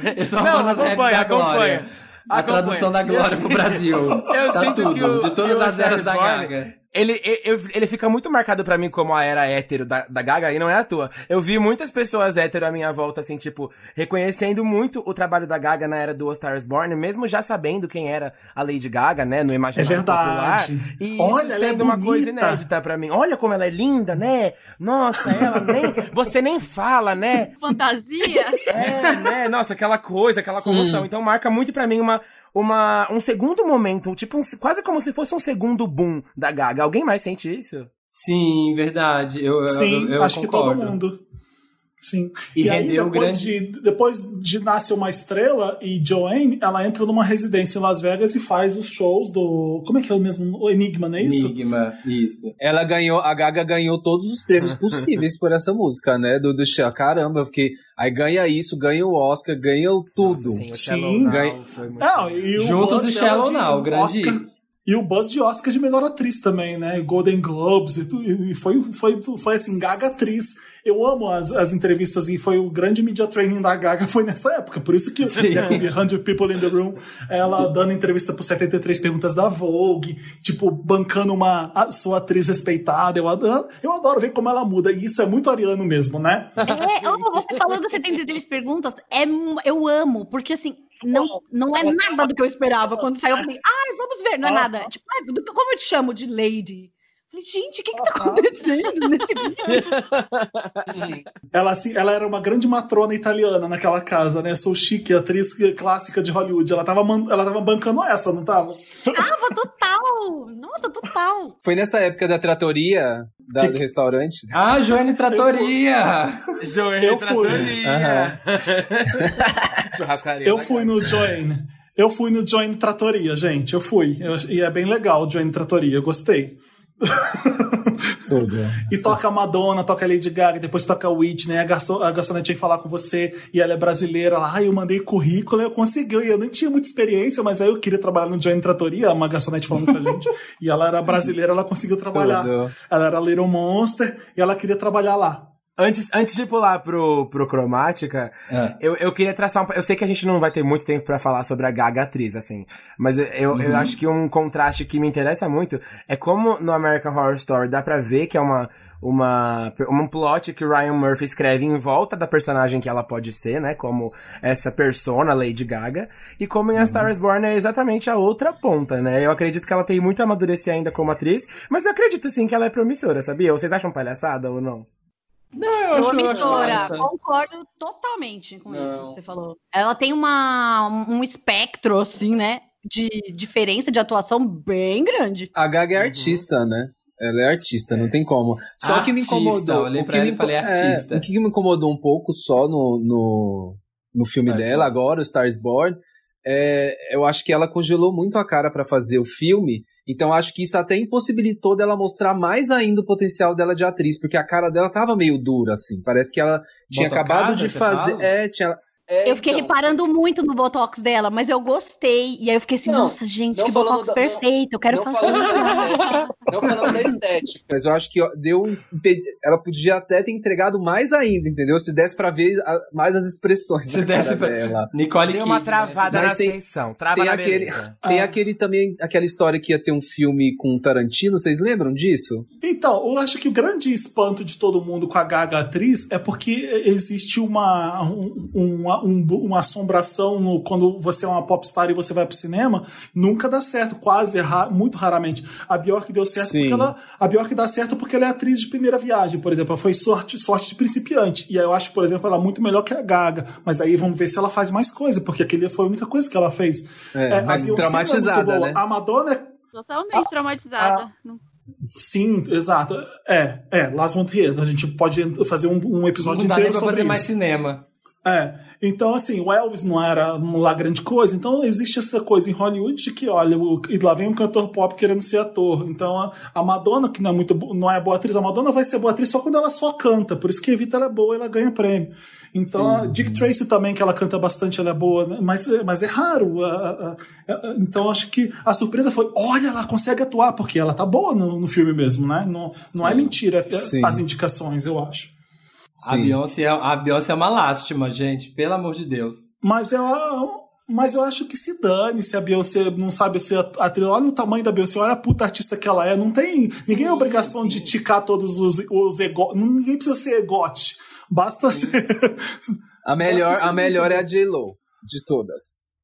Atriz, cantora, adoro a J-Lo. Eu acho que ela. Também. Eu gosto dela. É porque você não viu a Viola Davis cantando. Não, mas aí é outra história, né? Não viu a Meryl Streep, não minha. É que você não viu a Glenn Close cantando. Não, é falando de cantoras, falando de cantoras que entraram para o mundo da atuação. Eu tô brincando com a Viola Davis, tá? Eu não sei como é a Viola Davis cantando, foi só uma piada, porque eu sei que ela é uma pessoa que faz... Eu fiquei nossa. Não, eu também achei. Eu já ia jogar no YouTube babado. Não, a Glenn Close eu falei sério porque eu tava tentando lembrar uma pessoa que era boa em tudo, mas a Viola Davis eu tô chutando. Mas deve ser uma boa cantora sim, porque aquela mulher não erra. É, porque tipo, os filmes da Madonna... Bette Davis, babadeira. Filme Mariah Carey, Madonna, nunca rolou, né? Muito assim. Sim. Mas vamos lá, gente. Atriz, e agora... Né? A Gaga foi lá, entregou o conceito, mostrou que é artista, falou, ganhou o Oscar, falou, tá bom, tá satisfeito? Agora, viadinho, vocês querem? Então toma na fuça, toma cromática, serve seus capitas. Toma o cromática. Foi a grande presente da pandemia pros Little Monsters trancados em casa, a Gaga fazendo o que eles gostariam sempre de que ele fizesse, então foi... E além disso, é um disco bom, né? Então, assim, ótimo que rolou, deu certo. E também um álbum de gênero, né, por um lado. Porque ele é bem calcado, bem assim, bem anos 90. É! Sim, ela parece que voltou. House Music no Popero. Ela voltou, né, amarrando mais, assim, o conceito. Musicalmente, que ela é muito interessante o que ela falou na entrevista com o Zane Lowe, que boa parte do álbum, né, boa parte mesmo, é feita realmente dentro do computador, né, não são muitos os instrumentos que ela captou de fato. Isso é muito interessante, mas visualmente, eu fico com uma questão na minha cabeça que é a seguinte, eu acho cromática uma palhaçada visual tão gimmick quanto art pop, e ninguém fala nada, sabe? Tipo, a gente só fala é pra trabalhar isso, Glória. Eu acho que é... Que é uma coisa assim, tipo, vou fazer... Eu acho que tudo é um look mais simples. É que aí teve a pandemia, né? Meio que jogou uma pá de cal. Mas eu acho que é tipo um monte de look mais simples para as pessoas poderem copiar em casa e ir na balada. Eu acho que é intencional, sabe? Sim. Sério, eu acho que eu pensei isso. Eu acho que tem muito a coisa do como você tá na mídia no momento, sabe? Tipo, tem muito disso, Pode ser, eu também concordo que é bem. Ai, vamos pra um planeta onde todo mundo, sei lá, e as cores. Não, eu amo aquele tweet. Eu amo aquele tweet que a Gay falou. Cantora leva todo mundo pro planeta e deixa todo mundo passando fome. Lá, some e deixa todo mundo passando fome cromática. Ai, meu Deus. Maravilhoso. Mas eu acho que é isso. Como tá todo mundo agora, ela tá bem, sabe, na visão de todo mundo aceitou ela de novo em seus corações, então o povo tá ignorando isso e dançando. É verdade. E eu acho que ela conseguiu se renovar ali. Foi tipo um passo bem dado, assim. Aí trouxe as Blackpink, né? Esperto, trouxe a Ariana Grande. Então vamos. É isso, parece que também ela tá meio que preparando, assim como o Joanne preparou pra outra coisa, ela trouxe um house, trouxe uma coisa animada, né? Uns elementos mais... Eu acho que ela começou a se encontrar de novo com cromática. Por mais que o visual realmente não seja o melhor, assim, né? Aquela câmera de iPhone que também não... É, exatamente. E não querendo ser mórbida nem inconveniente, mas eu acho que existe todo um valor na gente dançando Lady Gaga juntos nesse momento e ela falando, eu preferi estar seca, mas pelo menos estou viva, né? Eu também. Eu consigo me identificar com isso num nível extraterrestre nesse momento. Então... Sim, cromática. Conte comigo pra tudo, sabe? E parece que ela tá se divertindo de novo, né? Sim. Com a cena Dance House. Rain on Me é um acerto. Rain on Me é maravilhoso. Uma pena que foi lançada durante esse caos no mundo, porque eu queria ver a música crescendo, sabe? Vai, Marina. É de dançar em cima do ônibus. Uma pessoa falando, eu tô louco pra ser DJ depois do isolamento social e tocar cromática, e aí eu vou tocar cromática, todas as gays vão amar. E aí depois eu vou tocar uma música bem lenta, bem ruim. Esse é o tipo de pessoa que eu sou, pra cortar o clima. Caramba. Vai estragar. Eu acho que foi um grande acerto cromático, assim, porque tipo, tem muito isso, essa coisa do... Quando ela começou a ir pro lado de Joanne, todo mundo falou assim, será que ela vai voltar pro pop? Todas as cantoras querendo fazer conceito, ninguém querendo fazer... farofa, e aí tipo, será que um dia ela vai voltar pro pop? Acho que ela não volta mais, ela não gosta disso, e acho que ela conseguiu achar uma forma de resgatar esse lado dance, mas sem ser zoado, assim, né? Sem ser tão bagunçado. Eu acho os vocais. Pop. Eu acho os vocais muito bem trabalhados também nessa. Parece que colocou mais a voz dela, sabe, no pop de novo, de uma forma que é mais gostosa de ouvir, sabe? Eu achei um álbum bom, assim, ele é bem coeso. Eu acho que a nostalgia Exatamente. Acho que a nostalgia, ela bate na hora certa, sabe? É tipo o comeback do Rush, o comeback do Sandy Jr., sabe? Tipo, o meu momento Little Monster desse ano foi quando eu ouvi em Alice, ela fazendo aquela voz. I will listen to anything. Tipo, eu me arrepiei muito, porque ela não fazia esse estilo de vocal desde o The Fame, literalmente, eu acho. Não sei, eu não lembro de uma coisa parecida com isso depois do The Fame. É, mas então, é isso, mas brincando, né? Mas brincando mesmo com tudo. Isso aqui é o melhor, quando você vê o artista fazendo, aí criou as transições e que as pessoas piraram. Meu Deus, transições no álbum, né? Que quando você cria, acho que quando você cria uma história e consegue traduzir isso, fechando tudo, sabe? Esse círculo de produção, imagem, voz, aí traz gente nova, e aí consegue, né, ver com esse Stupid Love, até o clipe ser ruim, que eu não sei vocês, mas eu acho, tipo... Péssimo. Mas até isso gera... As pessoas falaram muito, entendeu? E isso, até isso, acho que... Eu não sei se é planejado, sabe? Porque tem várias coisas nessa indústria que a gente não sabe que acontecem por trás. Então, às vezes até... Eu acho que não era a intenção ser ruim, mas o lance de ser com iPhone e ser cru daquele jeito, acho que também aproximou as pessoas de certa forma. Porque é isso que as pessoas estão vendo a todo momento, assim. Eu só acho que deveria ter tido um olhar um pouco mais minucioso, porque às vezes a câmera de cinema, ela esconde alguns defeitos. E na câmera de iPhone deu pra ver muito ali o figurino, sabe? Essa samambaia meio de plástico. Penduradinha. Isso... mas isso... Mas eu fico passada, como o Rain on Me é o Chromatica que deu certo, porque parece um clipe de outro CD, de outra era. Total. Sim, total. É verdade. E é uma puta música boa, de Lady Gaga na veia mesmo, Rain On Me. Lembra The Fame Monster, sim, é muito bom. Stupid Love também é muito isso, né? Nossa, sim. O Rain On Me tocando ali, ó, no blog do Papel Pop, tocando no carnaval. Ai, nem me fala. Querida. Tocando no AVS já tava bom, sabe? Gente, eu tuitei essa semana. Imagina a gente no carnaval ao som de Rajadão e Rain On Me chovendo. E a gente assim, ó... Uau! Tudo. Agora eu gravitava no meu primeiro carnaval, nunca vou esquecer, com ela, com a Pablo, com a Lin, maravilhoso. Chique. Ai, que saudade desse dia. Pois é. Não, eu tava falando uma coisa que eu gosto muito desse disco, é que tem um lance que eu gosto muito no house, que são esses riffs de synth, assim, que tem bastante durante o álbum todo, sabe? Tipo, a que a galera falou, eu não tinha pensado nisso. Que foi um álbum que foi feito mais no computador. Então, tipo, Sign From Above, quando vem o batidão, que entra aquele... Isso pra mim é assim, ó, uau, dá vontade de tirar minha roupa. Num feat com o Elton John, né? O Elton John. As gays estão muito, ó, elas vão causar muito ainda com esse CD. Tipo Sour Candy também, que é aquele tum, tum, tum, tum, que te leva assim, só... Ai, cara... É o pianinho, né? O pianinho da House Music tá lá. Sim. Faz você ser gay automaticamente. Sim, é bom demais. É isso, é bom demais ser viado, cara. Bom demais. Exata. Gente, o nosso corpo de gay... Escuta, você é abençoado. O nosso corpo responde àquele sample de Switch Switch que tá em várias músicas do pop, né? Esse pam, bam, bam, bam, bam. Sim. Dun, dun, dun, é esse toquinho, né? Que tem também no tu. Exatamente. Exatamente. House Music é nosso DNA mesmo. Não adianta, a gente nasceu dentro dessa música, desse gênero, não tem como. Nasceu batendo o cabelo, né, amor? Se eu pudesse definir a Gaga em poucas palavras, seria talented, brilliant, incredible, amazing, show-stopping, spectacular, never the same, totally unique, completely never ever been done before, unafraid to reference or not reference, put it on a blender, shit on it, vomit, eat it, give birth to it. É isso que eu falaria da Gaga. Resumiu. Só dá o Tony Pop.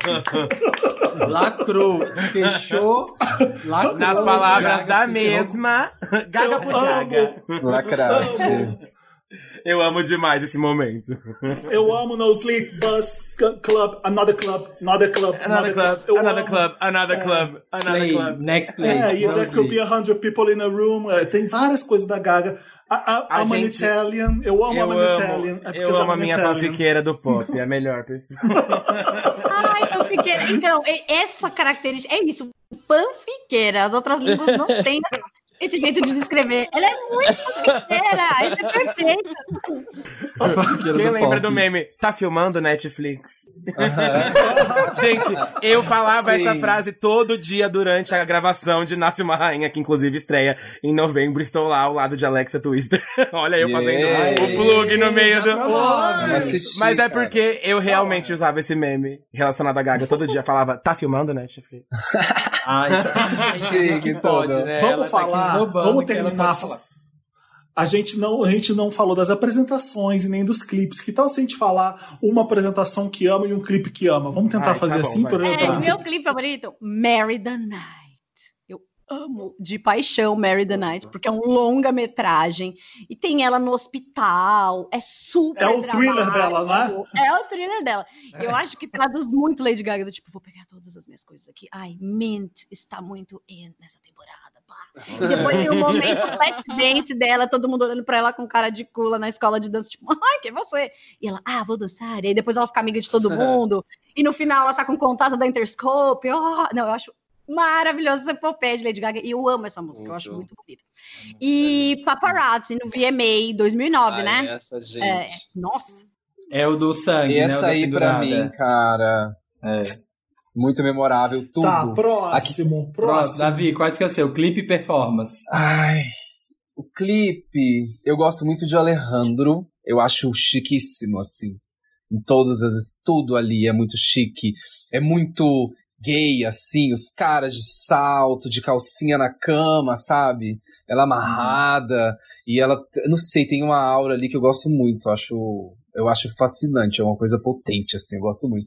E do VMA também é a minha apresentação preferida. Tentei pensar em outra aqui, que tem várias, né? Que poderia, tipo, aquela de Speechless, que ela tá no piano, que pega fogo, né? Também que ela vai quebrando as garrafas no piano, são lindas. Mas a do VMA, pra mim, em termos de figurino, performance, o piano dela era, tipo, um piano de acrílico. Eu amava essa vibe da Lady Gaga, que ela fazia pianos diferentes. Então, ela tinha essa referência. E eu amo, tipo, eu também, eu toco piano desde novo. Eu me identificava muito, falava, ai, cara, eu quero muito ser um artista assim, sabe, com dinheiro. E aí eu quero fazer um piano, tipo, sério, o piano de acrílico pra mim foi o auge, assim, naquela apresentação. E ela botava o pé em cima, tocava, começava a sangrar. E aí ela termina pendurada, cara, morta. Eu falei, nossa, é muito que é o piano fazer. Branco do John Lennon perto do piano de acrílico da Gaga. É, meu amor. Exagera, aquele piano dela é de bolha. Eu gosto de muitas apresentações da Gaga. Eu lembro de You and I, que eu adoro You and I, uma das minhas músicas favoritas da Gaga. Sim. Mas eu fico na cabeça sempre aquela apresentação que ela fez. Eu não sei se era uma homenagem para a Rainha Elizabeth, ou aniversário jubileu, eu não sei o que que é. O jubileu da Rainha. Mas a Gaga tava de Rainha Elizabeth de toda vermelha, acho que tava com o olho de... uma coisa no olho vermelha também, e ela cantou Speechless lá de cima, e o vestido dela descia lá embaixo, sabe? Ela tava lá no alto. Eu lembro disso. E a cauda do vestido descia. Nossa, sim, ela cantou no Royal Variety, né? Cantou pra própria rainha, né? Sim. Isso, exatamente. E aquela pessoa, fiquei naquilo na cabeça, porque, obviamente, que a do Paparazzi foi foda, mas eu gosto da teatralidade dessa apresentação, e da música, que é muito boa, e a Gaga tá muito boa nessa música. Eu adoro essa apresentação, então essa me marcou bastante, assim como a do SNL com as argolas das roldanas da física quântica. Sim. Eu gosto, mas eu gosto e muito clipe. Dessa, assim. E o clipe, eu acho que não tem melhor que Telefone. Eu fiquei pensando no Bad Romance, que é mais pobrinho de verba, mas acho que Telefone... Foi quando eu, fã da Madonna, pensei assim, a Madonna tá com raiva, agora a Madonna tá puta. Porque agora aquele bateu. Clipe... Agora falar, devia ter feito isso, droga. Foda. Mas isso, e ali, isso tava trabalhando do Born com... Que falar do o lance dela, das apresentações também, que nessa era do The Fame Monster pro Born This Way, os looks dela também eram tudo, porque ela se juntava com uns designers muito novinhos, assim, fazer aquela vibe do que era aquele material que era meio da cor da meio bege, assim, sabe? Que ela fez essa apresentação. Era tipo silicone. Era tipo um silicone. E ela tinha ela criou-se uma vibe com essa parada. Tipo, ela unia, ela não fazia um look só. Ela criou uma vibe em torno daquilo ali. Mas eu acho que ali The Fame Monster que ela mostra que ela veio pra ficar mesmo. É um disco que mostra que, ó, eu sou puta artista assim, e ela entrega um monte de clipe foda, foda, foda. Então ela constrói uma carreira tão sólida e tão respeitada ali que já. E logo o começo da carreira, é o segundo disco dela. É uma evolução muito rápida. E ali ela tá trabalhando com Jonas Ackerlund, que é o diretor do clipe, que fez o Ray of Light da Madonna, é cria da Madonna, assim como Steven Klein, que é cria da Madonna. Então ela tá pegando dois caras que a Madonna trabalhou, fazendo um puto clipe, esfregando na cara dela, olha aqui, sou Rainbow Pop também. É muito isso, sabe? E o clipe é muito foda, ainda chega uma Beyoncé pro final, sabe? É ostentação aquilo, é muito... É muita ostentação. As latinhas no cabelo, o cigarro, ela na academia, dando aquela dancinha saindo da cadeia. É maravilhoso, tudo é maravilhoso. Gente, o óculos de cigarro é um absurdo. Meu Deus, é muito conceito. Marina, vai você então, já que você... A gente tem o mesmo clipe, você quer continuar falando de telefone então e escolher uma apresentação? Eu acho maravilhoso tudo em telefone, assim, foi um clipe que eu parei, eu gosto muito de Bad Romance, porque eu parei pra ver, gosto de Paparazzi, mas eu acho que ela se superou em telefone, ainda mais porque vem a Beyoncé junto, né, então aqui, auge, todos os looks eu queria usar, e eu não tenho uma apresentação, mas eu queria, a gente não pode deixar de fora, já que a gente tá falando de Gaga, o vestido de carne, né, não dá pra... Não dá pra não falar desse vestido, que foi assim o quê? Ela tá vestindo o quê? Ela chegou com... Eu lembro que ela chegou na apresentação, na premiação com um vestido de uma outra marca. Acho que era Alexander McQueen também, porque ela tava nessa fase usando só Alexander McQueen, que nem a Fê falou. Sim. E aí ela foi trocando... E no final ela aparece para receber o prêmio lá com aquele vestido de carne. Eu acho que era um estilista argentino que fez. E ficou todo mundo... Tá, mas... O que é isso? Ninguém entendeu nada na hora, né? Igual das fãs, carne de verdade. Auge da estranheza da Gaga, sabe? E depois daí ela começou a não causar mais tanto estranheza, porque as pessoas já esperavam isso dela. Isso, né? Não tem e ela deu a bolsa dela de carne pra Cher segurar, enquanto ela fazia o discurso. Mas imagina, tipo, segura a minha bolsa, a Cher, ok, tipo... Segura minha picanha, bife. O cheiro, alcatra, gente. É alcatra, amiga, essa purse. Eu fiquei imaginando o cheiro disso, gente. Será que ela fedendo? Vocês acham, falando do vestido de carne, vocês acham que hoje em dia ela teria sido crucificada? Sim. Com certeza. Sei lá, por veganos, essas coisas. Sim. Tipo, tá usando carne? Com certeza. Sim. Mas é importante as pessoas entenderem. Né?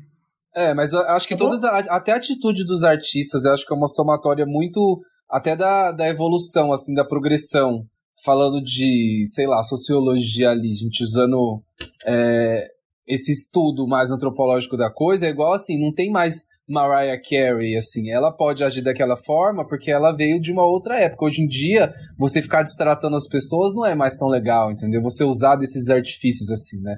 Vou usar um vestido de carne, não é porque agora as pessoas estão atentando mais, assim, para as coisas. As lutas, elas são outras, né? Tá chegando a um novo nível. Então, tipo, é a mesma coisa da pele. Antigamente, a pele poderia ser usada, as pessoas não ligavam tanto. Mas aí, à medida que a gente vai evoluindo como sociedade, a gente vê que não faz muito sentido algumas coisas, né? E aí isso reflete também em todo o comportamento também da indústria, do entretenimento, dos artistas. Ô, Samir, aproveita que você trouxe polemiquinha e fala agora seus favoritos. Sim, eu trouxe uma discussão, eu enriqueci a roda. Polemiquinha. Eu acho que fala então. Polemiquinha. O meu é também o VMA, que eu acho que aquilo ali foi tipo assim... Pá, quem já era... As gays já conheciam... A segunda apresentação, então, já pra gente não ficar repetindo. A segunda apresentação, o Super Bowl. O Super Bowl, gente. Nossa, aqui, é o que eu ia falar. Gaga descendo a aranha lá de cima. Sim, eu ia falar... Teve esse momento. E de clipe também, é telefone, óbvio que tem Beyoncé. Mas é mais telefone também, porque eu lembro da expectativa que as pessoas estavam. Era uma coisa que não se tinha há muito tempo, assim... Né? Depois dessa era da internet, o clipe estreia você assiste quando você quer, não tem aquela coisa da MTV.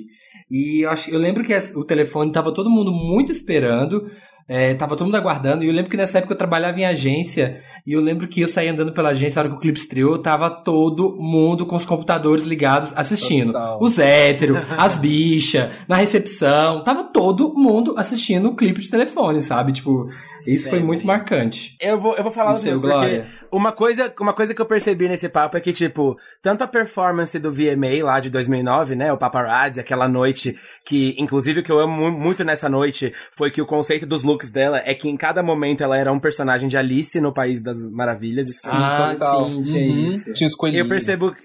Eu percebo que isso tem um lugar muito forte, né, pra gente, e o clipe de Telefone. Então, pra enaltecer coisas mais injustiçadas, eu vou enaltecer o clipe de Love Game, porque tava passando na TV de um lugar que eu fui hoje, eu olhei e falei, nossa, meu Deus, que fofo, olha isso. Eu lembro que eu surtei quando o clipe de Love Game saiu, e que cada vez que eu entro no metrô até hoje, eu fico meio que performando na minha cabeça, sabe? Tipo, sim, né, também. Love Game. E aquele, eu gosto porque... Fala, nothing else I can say. Nothing else I can say é maravilhoso. Que ela tá bem Guidette, assim, tipo, bem I'm Italian, né? Que depois ela ficou na vibe I'm Italian a vida toda. E que ela assume esse lado, é muito fofo. E lançou só na Europa, super... muito chique lançar só na Europa. Isso, não foi hit aqui, né? Assim como acontece com algumas músicas. E performance, eu vou destacar uma que a gente até comentou aqui na nossa conversa, acho que foi a Fê. Foi a performance que ela fez... No dia seguinte que o Alexander McQueen morreu, né? Ela ia performar uma coisa no Brit Awards. E aí ela cancelou a performance que ela ia fazer. E, enfim, cedeu a performance pra ele. Acho que ela cantou Speechless e Dance in the Dark, né? Ai, sim, memorável. Eu lembro que foi um dia super memorável e super triste, assim. Ela tava muito mal, ela era muito amiga e tal, né? Vamos encerrar esse, então, bloco de Lady Gaga. Eu falei no Twitter que eu fiz um top 10 músicas favoritas da Lady Gaga. Eu vou falar rapidinho, só porque eu prometi que ia falar do Wanda, tá? Tá, e aí, assim, vocês vão. Vocês de quem quiserem discordar, vocês. Objection, vocês levantam a mão. Mas eu fiz, não, mas a lista é pessoal. A lista é super pessoal. Eu acho que a melhor música da Gaga pra mim é Paparazzi. Eu amo essa música, acho ela perfeita, acho incrível. A segunda música favorita é Bad Romance. Em terceiro tem Speechless. Em quarto tem Dance in the Dark. Em quinto, You and I. Em sexto, The Edge of Glory. 7, Poker Face. 8, Rain on Me. 9. Rain on Me 8, 9 Venus, eu amo Venus, e 10 Babylon, pra entrar no modo Chromatica. Esse é meu top 10. Bacana. Faltou só o Judas aí, né? Judas faltou. Faltou Chais. Judas? Tá em 60. Mas a gente vai... Mas dá pra todo mundo falar o top 10? Nossa, eu nem consigo nesse momento. Tá, fala, não, só me falou. Então. Sabe, fala o seu. O meu é... Bad Romance é a música melhor de todas. Em segundo lugar, o choque de muitos aqui, Bloody Mary, que é uma música que eu amo demais. Terceiro, Dance in the Dark. 4, Paparazzi. 5, You and I também. Perfeita. 6, eu coloquei Do What You Want, que eu acho que é uma música que, assim, foi olhar no Spotify, nem tem. Eu acho ela muito boa. Tinha que ter lançado de novo com a Cristina Aguilera. Eu acho que ia ter sido incrível. 7, Government Hooker, que eu amo demais também. E 8, Sign From Above, que eu adoro, com Elton John, acho espetacular. Em nono, vou colocar a que eu falei, Nothing Else I Can Say, que eu adoro essa música. Cherry Cherry Boom Boom. Em 10, Chais, que eu acho também que é uma grande potência aí. É isso, gente. Acho que a gente termina esse bloco da Gaga muito bem agora. Obrigado pela participação de Glória Gruba. Agora, Glória, você abandona a gente agora, né? O quê? Exatamente. Agora eu me vou. Mas, gente, amei. Eu gosto de falar com quem entende de Gaga. Fiquei muito feliz e é sobre isso. Tamo junto. Amei. Gostamos. Quando acabar essa pandemia, vamos combinar a gente gravar junto pra trocar um suor. Porque a última vez você lembra, com certeza. Suor. Sim, amor. Acontecem muitas coisas pessoalmente, né? Frente a frente. Mas eu ganhei comida nas 2 vezes que eu fui. Então, saudades, gente. Eu gosto de marca, eu gosto quando a gente marca. Tá bom. Gente, um beijo. Beijo, saudade. Beijo, tchau. Vai segurando. Glória Groove. Glória Groove. Quem segue Glória Groove? Lotus. Vamos então pro Lotus, então. Eu quero começar o Lotus falando um Lotus pro meu estresse, pra minha ansiedade, que tá fazendo mal ao meu corpo. Eu fudi meu dente, gente. Vocês não têm ideia do que eu fiz. Puta que pariu, eu tô fudido. O que você fez? Eu fui, eu pensei que fosse, sei lá, por que que tá doendo? Será que é uma cárie? Fui no dentista aí, não sei o que que é, abriu ali, blá blá blá. Vai tratar o canal, então que é um canal. Fui pra outro dentista que é foda, foda do canal aqui, beleza, vamos fazer um canal, fazer o que? Paciência. Não quis tratar um canal, pediu uma tomografia porque viu ali uma Nossa. Todo arrebentado. Eu tava forçando demais, apertando o dente demais, e foi o que aconteceu com o bruxismo mesmo, de apertar e de ficar muito tenso e apertar. Talvez eu tenha que tirar o dente, implantar, fazer caralho! Olha, que droga. Eu fiquei chateado com o nível de estresse e tensão que eu pus na minha boca, no meu dente mesmo, que é isso que aconteceu. Eu sei exatamente o que eu faço, percebi logo depois que ele falou que eu tava fazendo isso, então eu tô tentando me controlar, mas são coisas que você faz às vezes sem querer. Fiquei chateado com isso.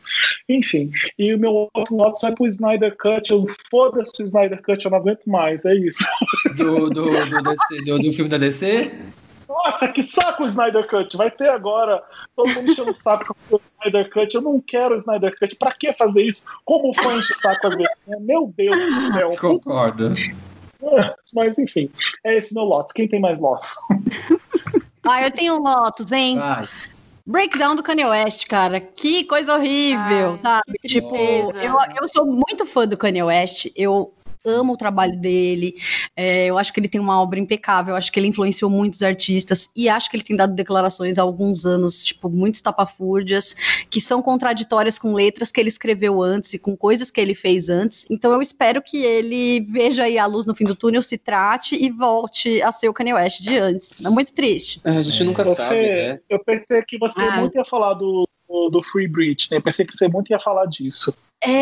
Também é um Lotus. Eu fiz um vídeo agora, né, que ficou até longo, e eu ficava só pensando, falta coisa, porque é uma história tão bizarra e tão complexa, com tantos interesses, assim, tipo, eu acho que a coisa que eu até nem sabia, fiquei sabendo depois, que a Lou Taylor, que propôs a custódia para Britney Spears e para o pai dela, também era manager da Lindsay Lohan e queria propor a mesma coisa para ela, então assim, você sabe, já é uma coisa... Você não pode tratar uma pessoa assim, né? Como objeto. Então, assim, como objeto para ganhar dinheiro, sabe? É muito triste. Então, o Free Britney... É muito triste quando eu vejo todo mundo falando de Free Britney, os fãs se sensibilizando, na internet, todo mundo. E aí eu acho engraçado, porque a Britney posta uma foto, ela com um biquíni de cobrinha, com uma rena no corpo, enquanto o mundo inteiro preocupado com ela. Tá preocupado com ela e ela... Porque ela tá vivendo... Ainda nessas horas, surreal, ela tá vivendo isso faz muito tempo, né? Então, tipo assim, acho que na cabeça dela ela falou assim, gente, eu preciso me distrair aqui, porque a gente nunca sabe real o que tá acontecendo ali. E quem tá cuidando dessas redes? Quem tá cuidando dessas redes sociais? É ela mesmo? É mesma? É outra pessoa? Ela tira as fotos e dá pra alguém? A pessoa vê a legenda? Tipo, a gente tá num ponto que não tem como saber exatamente a extensão desse controle, mas me parece muito grande. Porque ela responde perguntas tipo, galera, vocês me perguntaram qual é meu filme favorito da Disney. Não, ninguém te perguntou isso. A única pergunta minha amiga, Então, nossa, o Free Britney é uma coisa que me corta muito o coração. Eu sou muito fã dela, eu acho que ela é uma pessoa muito... um rainho de sol, sabe? Ela tem uma personalidade muito solar, assim, e acho foda, é muito triste. São muitos anos de exploração, né? É muito foda, porque... eu acho que essas histórias se relacionam, né, Fê? Do Kanye West com a Britney, assim, se relacionam no sentido de que é muito comum a gente ver uns artistas grandes e que a gente admira surtando, assim, se tornou comum. Parece que a saúde mental é um detalhe, né? Tem gente que ganha dinheiro em revista, tem gente que revista. Olha, é muito complexo. É muito triste, Eu queria falar, eu queria ver se você tem Lotus. Tenho vários Lotus. Um que também dá um problema enorme. No caso da Tami na campanha da Natura, das pessoas, né? Como eu vi a comoção das pessoas em cima de Tami colocado na campanha do Dia dos Pais da Natura, né? Mas isso aí é uma coisa que realmente já já é de se esperar, né, das pessoas. Mas o meu Lotus mesmo, que eu vi isso pouco antes do programa começar, foi uma festa, que eu acho que a gente tem que continuar falando disso, que Jorge e Matheus provocaram.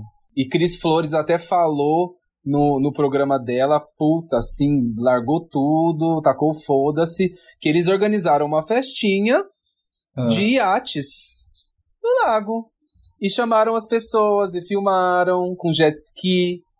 Tipo, os ricos fazendo festa, né? Tipo assim, você pode ver, rico tem condição. Se a pessoa ficar doente, ela tem plano de saúde, ela tem um hospital, ela vai ter um respirador, ela vai arranjar, né? E aí continua espalhando essa doença por aí, né? Que é isso, as pessoas não pensam tudo, não vai ver a origem das coisas, né, da condição social. Sempre quando tem alguma coisa, qualquer tipo de pandemia, sempre quem sofre é que tem a classe social mais prejudicada, né? São as pessoas que moram lá no interior, que moram longe de um hospital, que tem algum respirador, e o povo começa a morrer, né? Porque não tem condição de viver. E eu acho assim, nojento, porque não é uma aglomeração, você não convidou, tá, tô cansado, vou chamar 4 amigos aqui pra minha casa, né? Porque, nossa, já faz 5 meses, vamos, que isso aí realmente é uma coisa que já tá intrínseca. Agora, você promover uma festa, entendeu? Que tem essa condição, é quase como se fosse um deboche com todo mundo, o Brasil chegando a quase 100 mil mortos, sabe? Isso realmente é uma coisa brioches. Que, pra mim, não tem como não dar um Lotus a não ser isso, tipo, são pras pessoas que elas, realmente, elas não estão vendo as condições que a gente tá, entendeu? A gente já tá nesse momento. A gente já tem esse presidente que não ajuda. Então, assim, os artistas pelo menos tinham que dar, sabe, um exemplo. Ou então fica quieto aí na sua, entendeu? Já, o povo já, o rico acha que ele é imune, sabe, a qualquer tipo de coisa, que ele pode fazer o que ele quiser. E não é dessa forma, sabe? Isso pra mim me tira do sério, assim. Eu tenho um Lotus que muita gente, vou falar rapidinho, que muita gente riu esse final de semana, eu inclusa, mas é um Lotusão, gente, que é aquela, é o retrato do Brasil, o grupo aglomerou fazendo uma live, entra a polícia atirando no meio da live, não sei se vocês viram isso, o nome do grupo aglomerou. As pessoas estavam rindo daquilo? Tava tipo, é muito, é surreal, assim, quando eu abri a primeira vez eu falei, é zoeira, haha, comecei, aí eu falei, não, opa, estão atirando, de verdade, é um tiroteio no meio da live. Eles saem de fininho, né? Chega um helicóptero, exato. Marina, não sei o que faz aqui, não sei o que acontece. E aí, era um lugar errado, eles estavam no lugar errado, a polícia entrou no lugar errado, atirando. Então, não, mas o que eu vi é que, assim, tava rolando uma festa na casa ao lado, que tinham várias pessoas procuradas pela polícia, e aí eles entraram nessa casa onde tava rolando a live do Aglomerou, pra, tipo assim, já parar a live, porque como ia ter confusão na casa do lado, podia chegar de repente, sabe, podia começar um tiroteio no meio da live dos caras. Então eles chegaram, tipo assim, para essa live que aqui do lado tá rolando uma operação, sabe? Foi tipo, para aí, porque vai ter uma operação aqui do lado. Então, tipo, só que quem tava na live não sabia, então falou, não, é a casa do lado, só que a polícia sabia que era a casa do lado, mas tipo assim, se começa a ter um tiroteio, os caras pulam o muro, começa a correr, começa uma troca de tiro, tá rolando uma live, tá cheio de gente, então é tipo assim, limpa a área que a gente tá fazendo uma operação aqui do lado. Não, tudo errado. Mas bizarro, né, bizarro isso, assim. Sim. Vamos pro Meryl, então?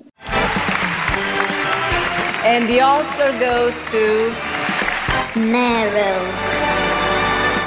aquela parte do programa que a gente só traz as coisas legais da vida, das coisas tudo, sabe? Então, homenagem a Meryl Streep, que é sensacional, não erra. Deixa eu ver o que eu tenho de Meryl que eu anotei.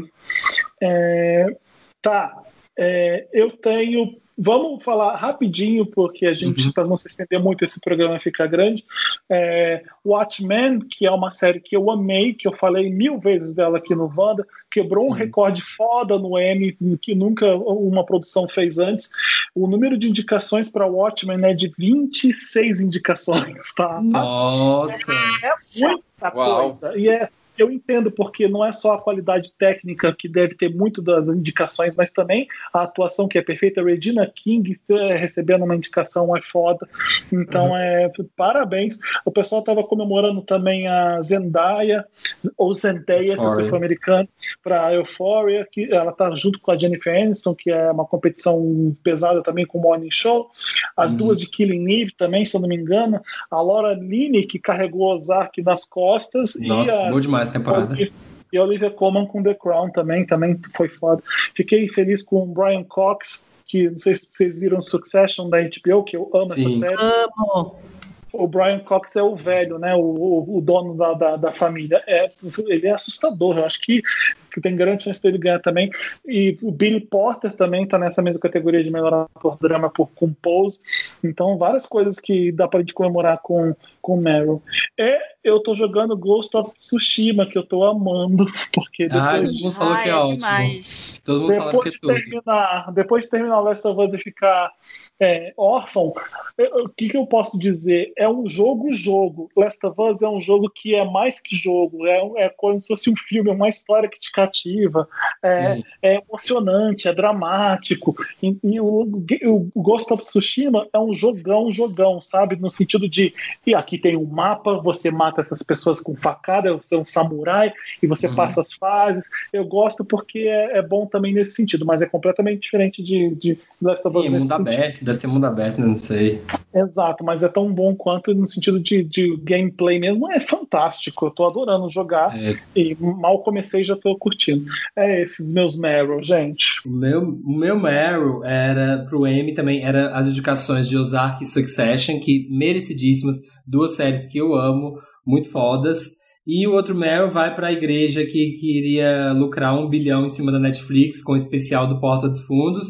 E te retirou o processo, fechou o processo porque já tinha gastado R$82 mil, nem chegou na Netflix o processo, só com as burocracias anteriores, já tinha gastado 82 mil e ainda se perdesse o processo ia gastar mais uma fortuna, então acharam que ia causar e só tomaram.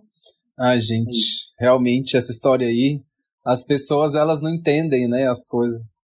Queria pedir R$1 bilhão. De reais. Gente, e eles não veem, tipo, quando assiste isso, né? Qual que é o seu Meryl, Davi? Então, meu Meryl vai... do mesmo forma do meu Lotus, a campanha da Natura que botou também no Dia dos Pais. Acho muito importante que fala-se muito pouco sobre transexualidade masculina, né? No homens trans. Eu acho que é muito importante, acho que foi muito... É muito forte isso, acho. Eu admiro as empresas, claro que tem um lance meio político, né? As pessoas, elas... Só que você sabe que também perde muito com isso. Então, a Natura que é o mesmo time da Avon, que também faz sempre as inclusões aí, eu acho que isso vai mudando a cara da indústria, sabe? Esses passos, eles são muito importantes, assim, até dentro da sigla LGBT, acho que as pessoas têm que virar mais, né? No mês do orgulho também, eu sempre fiquei pontuando isso, eu acho que esse é o momento da gente realmente prestar atenção nisso e conseguir mudar o sistema, né? Porque, tipo, os gays já estão aí em todos os lugares. Agora é hora da gente que tenha essa força, né? Esse privilégio, colocar isso como prioridade. É isso. Sim, a hora que eu vi a campanha, eu falei, caramba! Sabe, tipo, nunca tinha visto um homem trans em campanha, ainda mais Dia dos Pais. Dia dos Pais, achei. Eu já falei, nossa, o hate vai ser pesado, mas assim, que bom que a marca comprou essa. Sim. Eu tenho o álbum de poesias faladas de Lana Del Rey, Violet Bent Backwards Over the Grass. Chegou a fã. Você não pode ser fã de Lana e de Gaga ao mesmo tempo. Ela então. Verdade. Nossa, eu achei maravilhoso.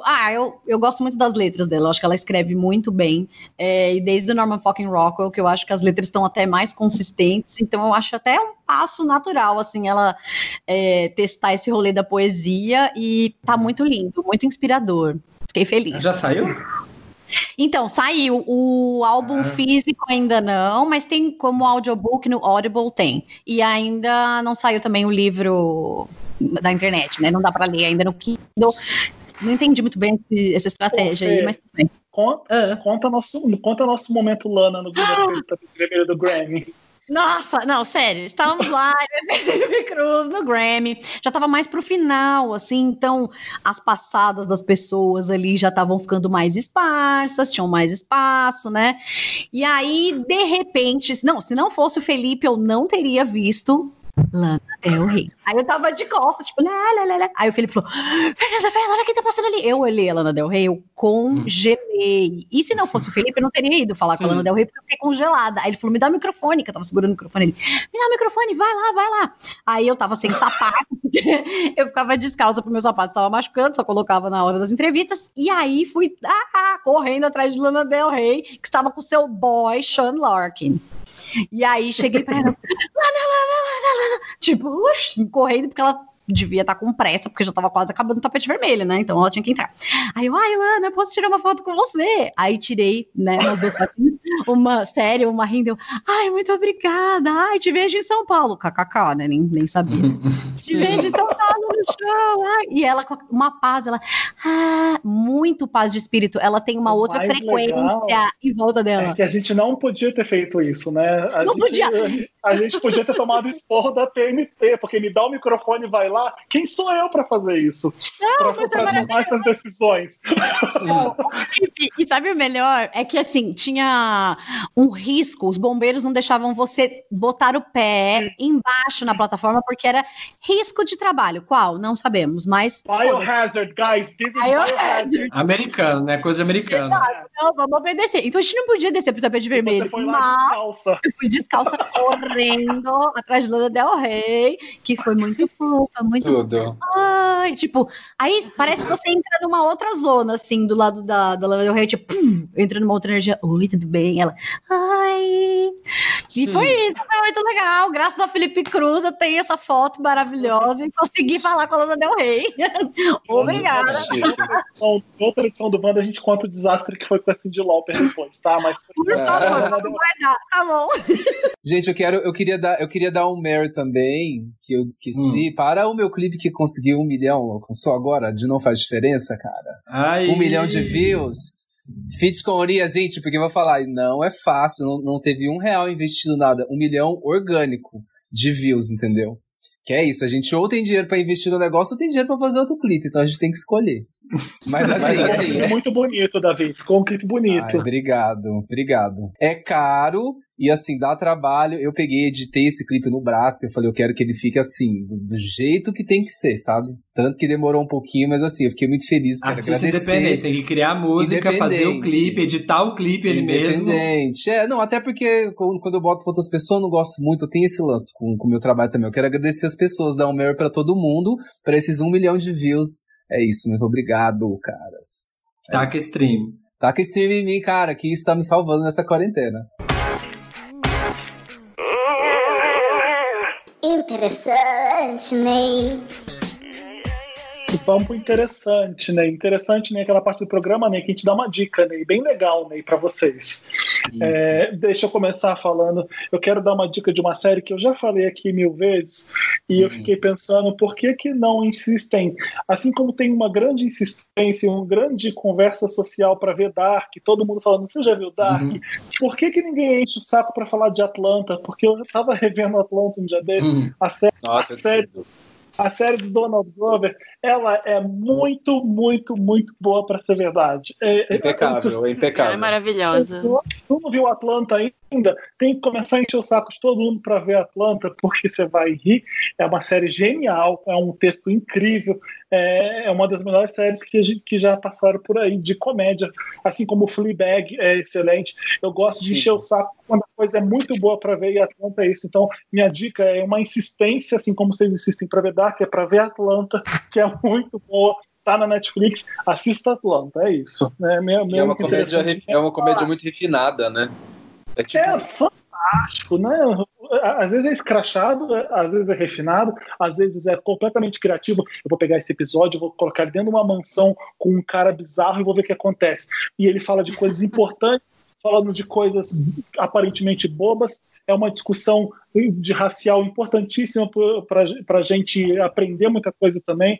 O Donald Glover, eu fico bobo vendo como é que ele não consegue parar de fazer coisa foda. É impressionante. Eu vou aproveitar que você falou de uma série que tem que ver e eu vou falar de uma que vocês já falaram aqui, mas eu vou falar de novo, vou fazer o Samir de I May Destroy You, que eu comecei a assistir e é maravilhoso, comecei a assistir nesse final de semana. Tem saco pra ver mesmo. Ai, não vi. Todo mundo assistindo, eu tava morrendo de medo de assistir porque ela tem a ver com temas, ela trata de uns temas bem delicados e eu não tava muito no espírito. É de estupro, e eu não... Só de vocês falarem que era sobre isso, eu falei, cara, eu não quero ver isso, não tô no mood, mas ela trata com... com a leveza que dá pra tratar, se é que dá pra tratar esse tema com leveza, mas ela discute isso de uma forma muito interessante, e a gente fica meio, eu não sei, eu fiquei meio mal, porque rola aquela coisa, mas ela tava, eu vou dar spoiler se eu começar a falar isso, não vou falar não, tá? Mas assistam. Eu acho que a Miquela é bom ela porque tem... ele fala de várias óticas que ela aborda o tema, de umas bem polêmicas que ela escolhe contar mesmo assim. Quando dói pra mim, assim como dói pra você a série inteira, mas quando acontece com gays também, eu fico, caralho, aquilo me senti na pele também. Então é importante o que ela tá fazendo. Eu não vi tudo ainda, porque eu tô esperando sair na HBO, que eu fico com preguiça de baixar. Mas todo mundo já viu tudo, eu tô boiando, então eu talvez eu faça isso também. Porque... Olha, eu vou te contar que o último episódio é genial. O último episódio é perfeito. Tá no sexto episódio, eu não vi o 6 porque até agora saiu até o 6, mas tem o quê? 12? 10? Eu vi até o 5º, eu acho, foi. Tem 12, são 12. Ai, que bom que é isso tudo, que legal. É uma das melhores séries que eu vi nos últimos tempos também. É bom, dá interessante ter pra ela mesmo. Olha, a Michaela Coyle, ela, minha filha, ano que vem no Emmy, ela pode fazer que nem a Phoebe Waller-Bridge e já pôr a cadeira no palco. Pra já ficar ali, porque vai ser só assim, ó. Manda mais. Eu vou ligar meu interessante, né, ao da Marina. E pra quem fala inglês, talvez deve ter alguém que traduziu, não sei o quê. E se você gostou de I May Destroy, tem uma matéria da Vulture. A Vulture fez uma matéria com a Michaela falando sobre I May Destroy. E, assim, é uma leitura que eu fiquei assim... maravilhado, como é que ela contando o processo de escrever a série, o que aconteceu com ela, porque realmente o que acontece na série é o que aconteceu com ela, inclusive da mesma forma, onde ela foi, com quem ela tava, ela conta que é tudo bem igual, e assim, conta sobre como que ela, sabe, pegou esse projeto e falou, não, eu quero fazer isso da minha forma, porque ela ofereceu pra Netflix falou, te dou $1 milhão, mas é tudo nosso, a gente vai controlar, você vai dar a série pra gente. E ela não quis, e ela foi bater de porta em porta, conta o processo dela, de virar atriz. É uma matéria muito, muito, muito incrível. E o que eu mais gosto na série é como que ela tem essa veia um pouco humorística. Então, assim, o processo é sobre... A série, as pessoas acham que é sobre, né, o estupro, mas é mais sobre o processo de cura dela, de ter passado por isso. Então, assim, tem momentos que são cômicos, assim, né? Tem uma leveza de humor, tem horas, porque, assim, ela tá nesse processo de melhorar, então ela tem vários moods, ela não fica 100% do tempo dela sofrendo por isso, tem a coisa dela dessa influenciadora, e ela tenta lidar com isso, eu acho surreal. Então, quem consegue falar inglês aí, lê essa matéria que você vai virar fãzão dela, da Michaela. Muito interessante, Ney. Vou puxar pras minhas amigas... A Mel tá com um programa novo no Twitch, que vão ser, tipo, muitos dias. Todo dia tá tendo programação, tipo, às 11 da manhã, às 4 da tarde, às 9 da noite.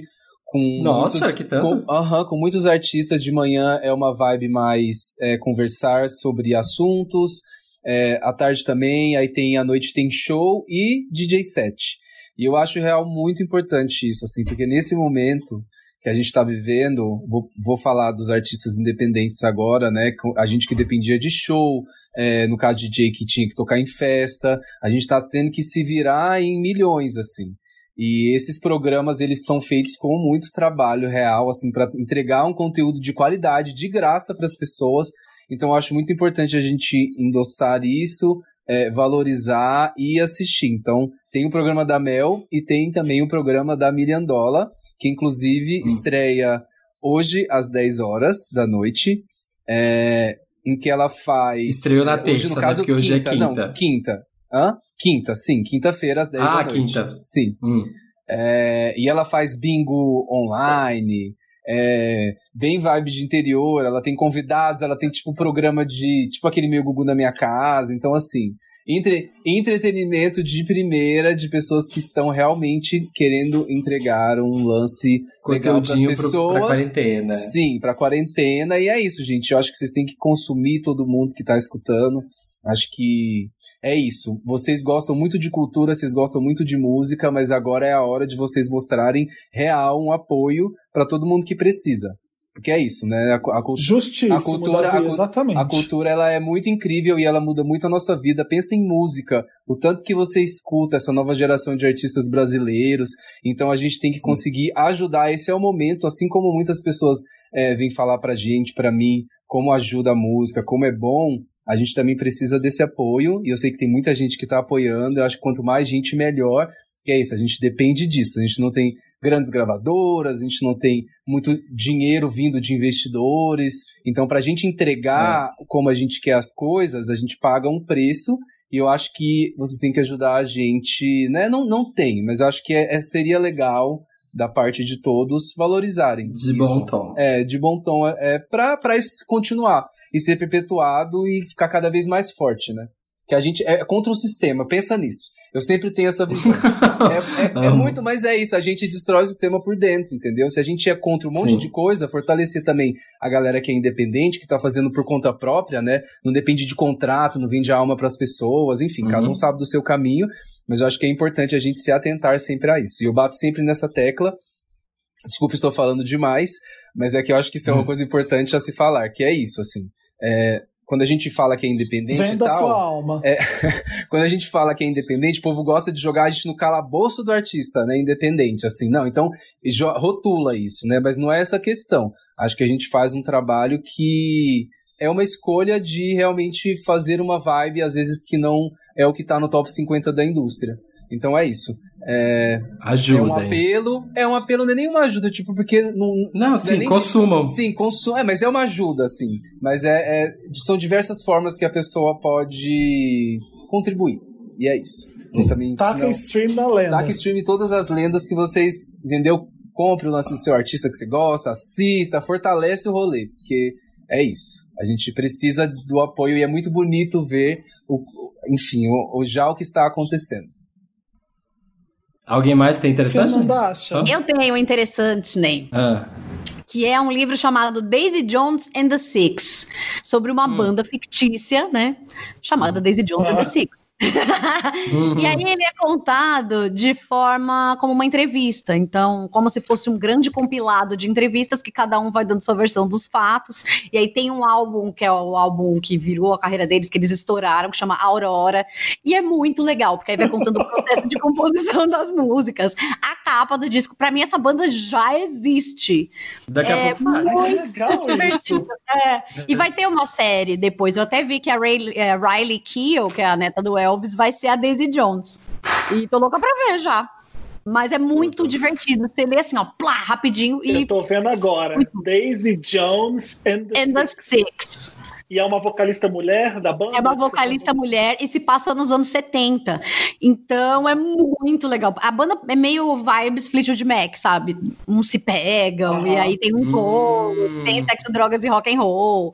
E a galera fazendo umas festas no Chateau Marmont e tal. É bem divertido. Parece que a banda existe. É a sua assim. Cara, né?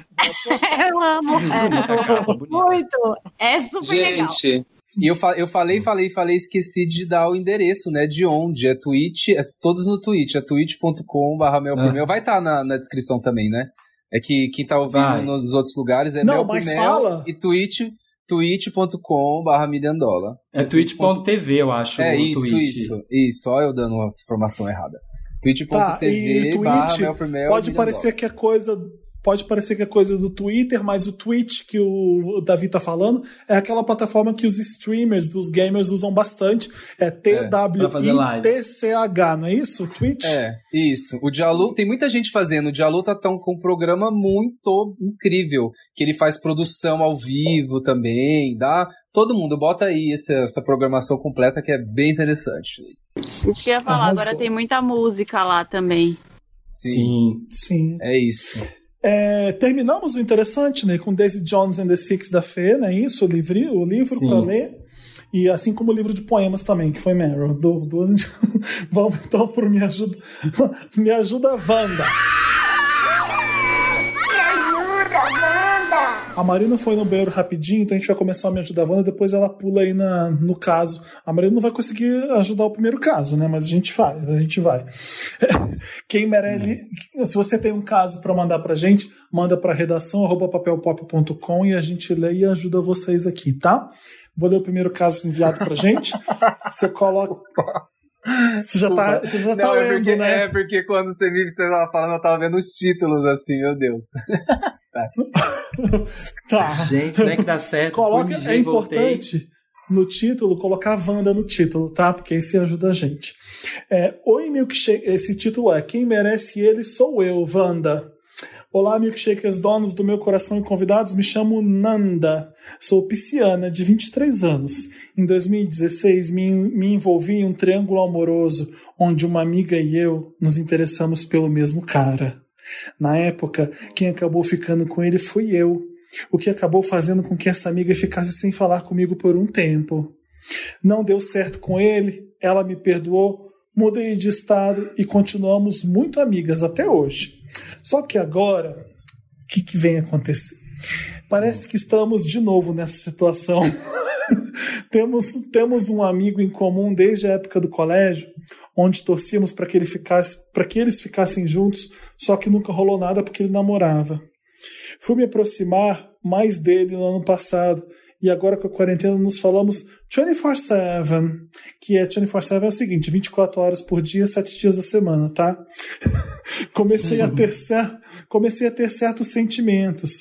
Ele ainda mora no meu antigo estado, mas tem planos de vir morar aqui. O problema, Wanda, é que um dia ele ficou bêbado e me mandou vários áudios falando que mandou mensagem pra ela com a intenção deles ficarem. Ela na hora veio me contar e ficou animada.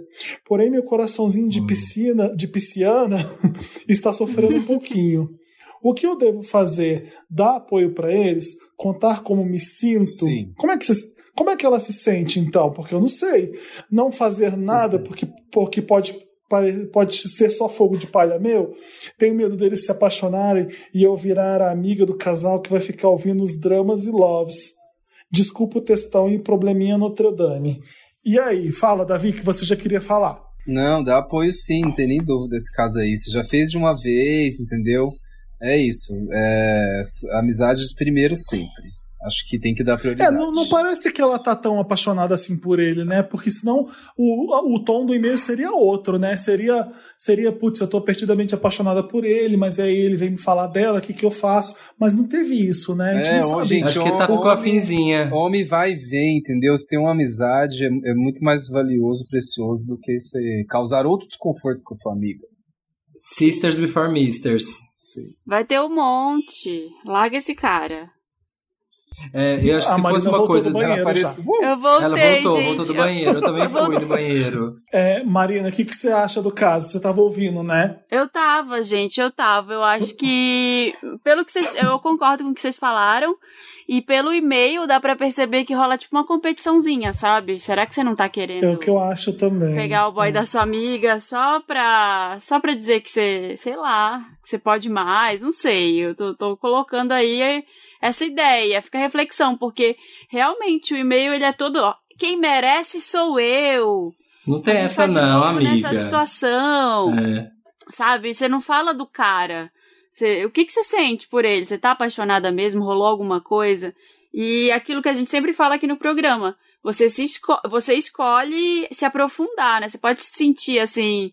infatuated por ele, né? Você tá meio apaixonadinha, mas você escolhe se aprofundar ou não. Você tá nesse momento aí de que se você escolher se aprofundar e se declarar pra ele, tudo, você já sabe que ele não tá muito afim de você, ele tá afim da sua amiga, ele já te falou isso. Então é um momento ótimo pra você sair de cena. E quebrar esse ciclo também desses triângulos, né?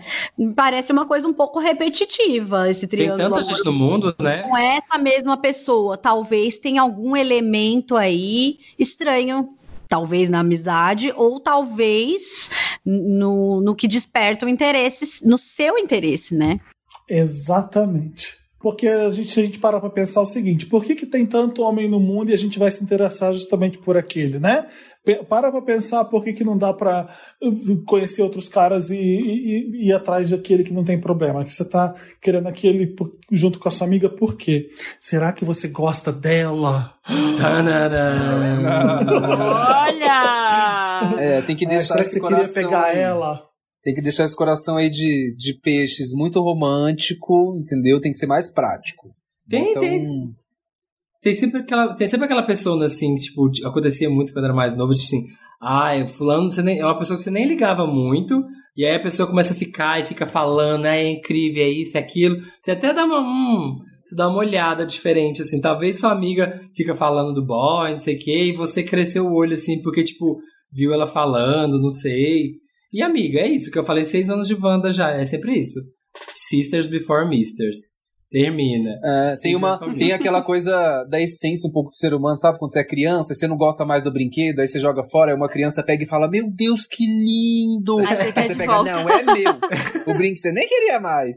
Quem sabe? Nunca? Eu já aconteci assim, de assim, achar uns carinha bonitinho, assim, embalado, ou ver, tô conversando com esse boy que no Instagram se leva assim, nossa, que gatinho, não sei o quê, e pensar, queria. Mas assim, é aquela coisa só assim, porque sua amiga em primeiro lugar. Eu tô rindo no meio do caso que o Sammy tava falando, porque eu já sei porque o Davi riu do próximo caso. Então, quem quer ler o próximo caso? Caralho, esse próximo... Vai, Davi, lê você então. Leia. Pesado. Ai, Flatulenta Wanda é o título desse caso. Olá, donos do meu... Olá, donos do meu cu gaseificado, caralho. Por que sobrou pra mim esse? Me chamo Marta e trago pra vocês a triste história da mulher pedorrenta. Eu acho que uma mulher tinha que ler esse caso pra ficar mais real. Vocês não acham, não? Não, a gente escolheu o constrangimento pra você mesmo. Tá, pode bom. Ler. Ai, eu não tenho problema de falar, gente. Eu tenho um amigo que senta e começa a falar de cocô e a gente não para nunca mais. Que a gente começa a contar dos casos, na balada, enfim. Vamos deixar isso pra Vai. Eu namoro. O Davi tá achando que é lugar de fala de mulher, uma mulher peidorreira, mas eu acho que não. Não. É só porque tá no feminino, entendeu? Me chamo Marta e trago pra vocês a triste história da mulher peidorrenta. Eu namoro há alguns anos, do estilo que só se vê finais de semana. Acontece que com a pandemia resolvemos passar esse tempo juntinhos, mas fui obrigada a mostrar uma face muito vergonhosa. Eu sou muito peidorrenta. E é aqueles puns estilo rasga-cu. Super barulhento. Antes dessa fase morando juntos, eu me esforçava muito pra não ficar peidando todo o tempo na frente do boy. Mesmo se ele dizendo que tá de boa, que ele é sussa com isso. Às vezes eu passava o final de semana com dores de gases esperando chegar em casa pra soltar. Quem nunca, né, gente? Era só ele ir pra longe e eu logo, aliviava o peido que tava me consumindo. Adoro a trilha sonora. Acontece que ele é do tipo que não consegue nem soltar um peidinho de leve no banheiro, achando que tem alguém por perto. Quem dirá peidar na minha frente? Não adianta eu tomar remédio, fazer dieta equilibrada, nada resolve. É peidão o dia inteiro. Eu fico aflita pensando que ele possa estar achando uma nojentona, né? Que eu sou uma nojentona. E até perder o tesão. Estamos transando bem menos agora, né? Entre parênteses aqui. Por conta dessa minha característica, estou sofrendo muito com isso. O que vocês fariam no meu lugar? Me ajuda, Wanda. Rolha. Meu Deus do céu! E ela, como ela sabe que eles estão transando menos por causa dessa característica e não pela situação do mundo que tá... eu acho que esse é um mundo caótico, amiga. Não fica tranquila. Olha, que não é seu peito, não. A primeira coisa, meu anjo, médico. Vá ao médico. Não é normal a pessoa ficar peidando. Pode ser um problema gastrointestinal, pode ser várias coisas que estão inclusas aí. Com certeza ele vai ter um tratamento pra você, porque não é normal. Assim, você é normal você, né, peidar, enfim, isso é uma característica humana, que tá dentro tem que sair de alguma forma, né? Mas, né, eu tenho um amigo que fala melhor pra fora do que pra dentro.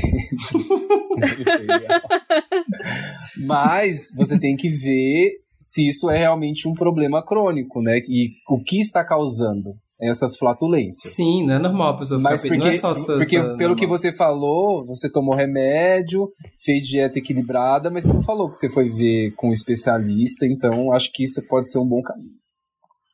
Também acho que tem que ver, tem que dar uma olhada.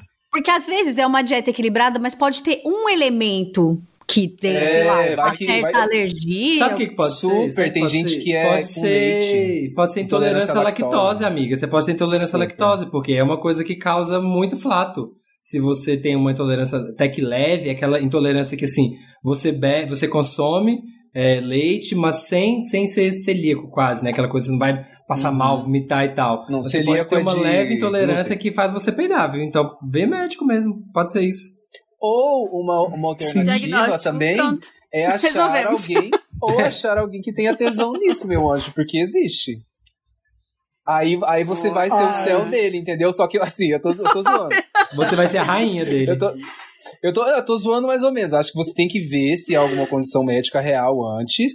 Mas é sério, eu tenho casos de amigos meus que já pegaram pessoas que realmente tinham tesão nisso, assim. Sério? Real. Então, gente, tem gente pra tudo. Tem gente pra tudo. E eu não acho que cabe a nós julgar, entendeu? Não, é isso, sim, as pessoas têm tesão nisso. A gente tem uma mensagem, a gente tem um combinado bem especial entre meus amigos, que é o seguinte: quando a gente tá junto, vão comer junto, vão pra casa de um do outro, a gente vai assim, põe uma música bem alta pra mim que eu preciso ir no banheiro. Né? Põe uma música bem alta, por favor. Solta o Born This Way. Já sabe que... Vai lá. Adorei. Mas enfim, vai lá. Mas essa do médico que o Davi falou, eu acho que é a melhor coisa, porque às vezes é uma coisa tão simples que vai aliviar essa pessoa aí em vários sentidos, não só nas dores, né, de gases, que é uma coisa que realmente dói, mas nesse constrangimento e nessa noia, né, tipo, que ela, era pra ela estar aproveitando o momento aí, ela tá encanada com esse rolê. Médico já. Sim. Às vezes os conselhos são bem simples, às vezes termina, às vezes vai ao médico. Assim. Exatamente. Terapia, tem três caminhos. Termina, terapia e médico. Vai, quem lê o próximo? Posso ler o próximo. Vai, Marina, você... Coração em pedaços, Wanda. Olá, podcasters que tanto adoro. É esse? Há três anos... pulou um. Pulei um, cadê? A máfia da síndica. Tá aqui. A máfia da síndica Wanda. Olá, alegria da minha quarentena. Me chamo Andressa e preciso de ajuda para minha amiga May. Ela mora em condomínio... individual. Ela mora em um condomínio em que a síndica é uma megera fascista que quer controlar a vida de todos. Pra vocês terem uma ideia, ela vai todos os dias na rua da frente olhar como está a varanda de todos os moradores. E se tem planta pendurada na parede, rede ou até lustre em formato diferente do redondo padrão, ela manda uma notificação. Se a pessoa não retira em até 24 horas, é multada. Agora, durante a pandemia, ela resolveu controlar também as visitas. Pergunta qual o parentesco com o morador e ainda anota o horário de chegada e de saída. Ela também demitiu uma funcionária da faxina que ajudou uma moradora com as compras, alegando que ela parou de exercer a função durante o turno. Enfim, são inúmeros casos bizarros e a minha amiga recebeu uma multa super injusta quando foi reclamar.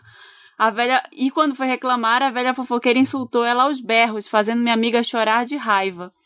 30% dos moradores se uniram para que essa síndica não ganhe a próxima eleição, que por sinal foi adiada pela pandemia. Porém, vários moradores disseram que votam nela com medo de retaliação, já que na última eleição ela ganhou, perseguiu e multou todos os que não votaram nela. Meu Deus! É um regime autoritário, caralho. Meu Deus, é o Brasil! Esse prédio é o Brasil! É isso mesmo, é o retrato. É uma análise apenas, é uma metáfora. Ela tá perguntando outra coisa. Wanda, ajuda minha amiga. O que ela pode fazer para que essa síndica maluca não ganhe a próxima eleição? Eu sugeri de colocarem ameaças na porta do apartamento dela e até jogar baratas por debaixo da porta também. Será que pode ser uma boa? Só tem câmeras nos elevadores e escuta na portaria, porque ela quer saber o que os porteiros conversam com os moradores. Obrigada, amo vocês. Meu Deus. Pega uma cartolina. Impeachment nessa lunática. Façam uma assembleia sem essa louca. Depois chamem a louca para uma outra assembleia e falem, você não é mais síndica. Não paga a multa. Será que... O que que acontece a pessoa não paga a multa? Então, eu não sei como é que funciona. Então, primeiro assim, ó, eu acho que tem ali um caso de abuso de poder, assim, tipo assim, porque ela vai escrever uma multa com base em quê, amiga? Você não pode... Aqui, uma coisa que ela falou aqui. Ah, ela vê se você tem um lustre diferente no seu apartamento. Dentro do seu apartamento, você faz o que você quiser. Então, tipo assim... primeira coisa é pegar um advogado, relatar as coisas que ela tá fazendo. Leia o seu contrato. Colocar, escuta, sei lá, tem várias coisas aqui que eu tô achando que um síndico não pode fazer.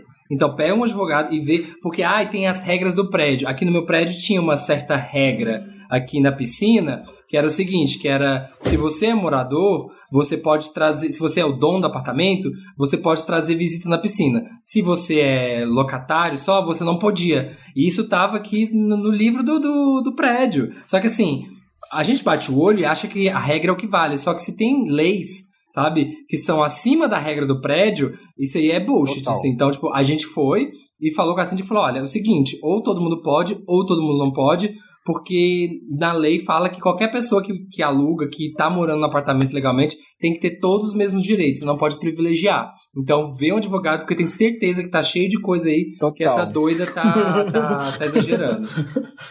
Eu gostei, gente, porque nesse caso democrático com uma tirana no poder, a Marina sugeriu a anarquia, não paga multa e foda-se. A Fernanda sugeriu o impeachment, que também são processos que dão certo, e o Samir falou assim, vê a legislação, fala com o legislativo. Mas, exatamente. É isso, eu acho que a minha sugestão é processo democrático, urna, voto, tem que votar direito. Você quer dizer campanha eleitoral pro próximo síndico, elege o próximo síndico sensato, convence todo mundo, põe carta na porta de todo mundo, em vez de colocar barata na porta da síndica, faz a sua campanha. Escreve o que você acha sobre carta, não. Acho que tem que falar pessoalmente, porque carta é prova, então isso pode virar contra ela. Acho que tem que falar com as pessoas. Campaign, faça a campanha. Tem que ser na surdina, é verdade. É um movimento organizado. Acho que o principal, o Samir falou, é saber os seus direitos. A gente é muito enganado durante a vida, porque a gente não sabe os direitos que a gente tem, que estão até na Constituição, assim. Direitos do consumidor, entendeu? Tipo, diretas já. Mercado tá lá, quebrou, pagou.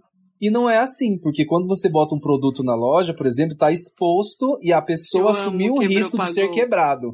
Não existe isso. Minha loja teria. Nossa, você não precisa pagar. Minha loja teria quebrou, pagou.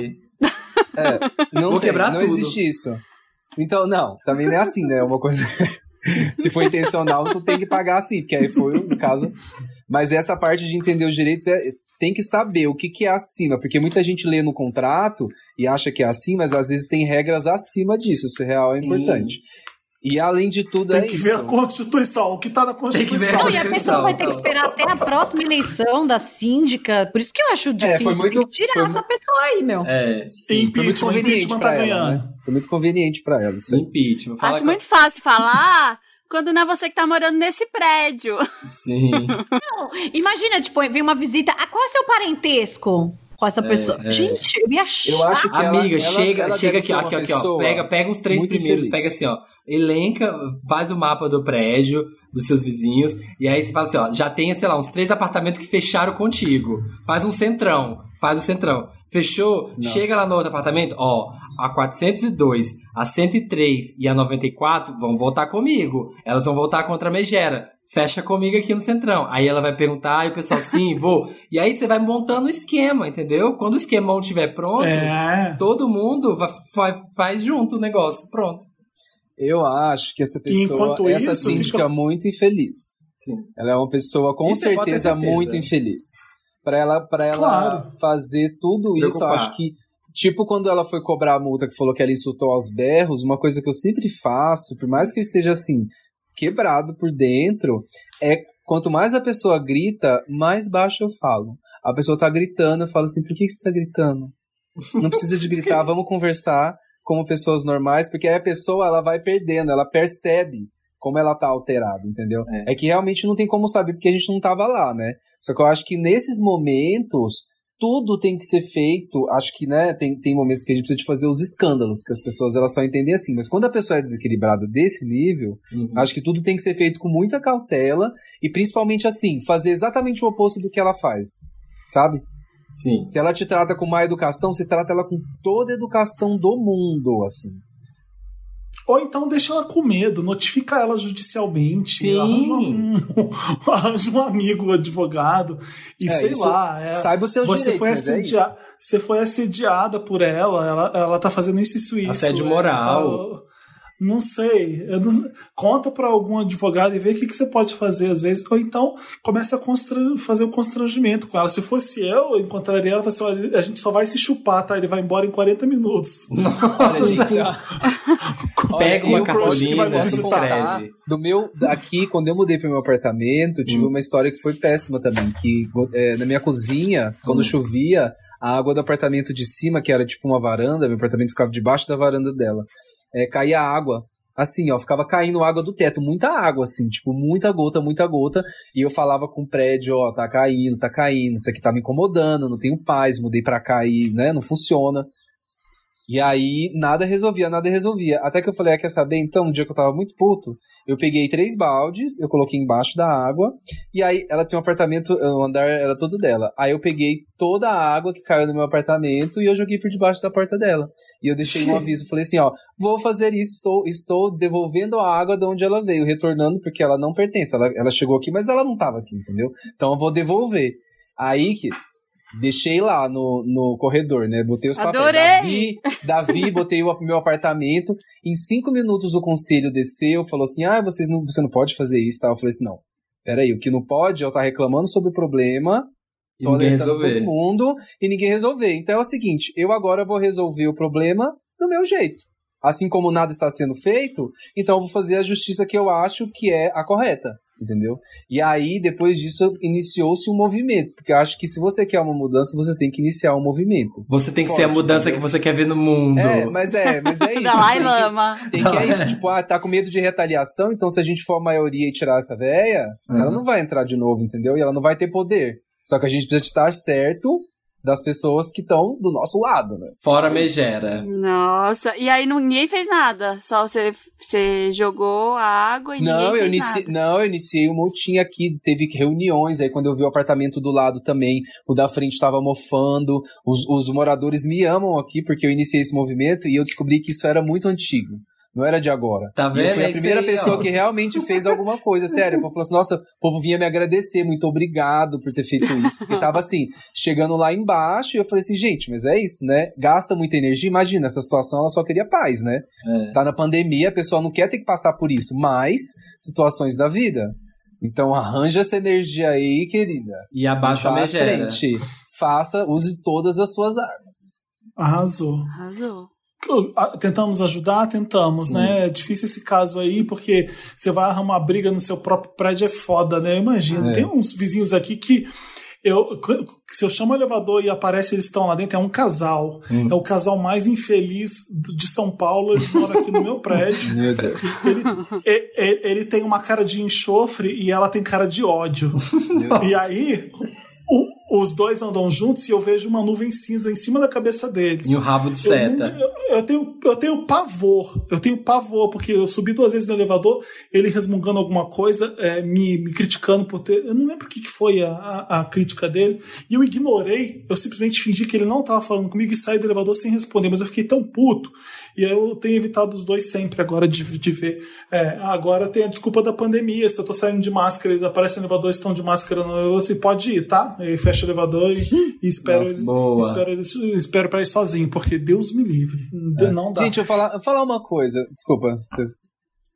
Não, pode falar. Eu tô lendo, eu tô só passando o olho aqui e eu tô percebendo uma coisa que acontece no Brasil, que é uma parada endêmica daqui. Essa mulher, ela é uma pessoa. Sim. Como que as pessoas deixam ela passar tanto medo, tô vendo aqui, o povo tem medo de retaliação, ela é uma pessoa. Num prédio, existem muitas pessoas, mas é isso, é a arte da guerra, tipo, como deixa chegar nesse ponto, gente, não dá. Assim como eu tava pensando hoje, no Brasil, eu falo assim, gente, uma pessoa, um presidente, o tanto de gente que as pessoas, elas não conseguem se juntar e se organizar, então é só isso, gente, ela é uma mulher, pensa nessa ótica, entendeu? É, isso aí. Se tiver um prédio com maioria, não tem como ela ganhar, entendeu? Eu tenho certeza que esse prédio inteiro detesta ela. É, então, pelo relato, parece que é uma coisa assustadora, né? Não, esse negócio da escuta eu já achei assim, patológico.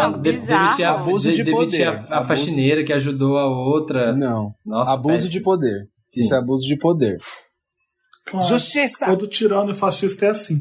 É. Quem é o próximo caso? Coração em Pedaços, Wanda. Olá, podcasters que tanto adoro. Há 3 anos namoro um hétero, vamos chamá-lo de Beto.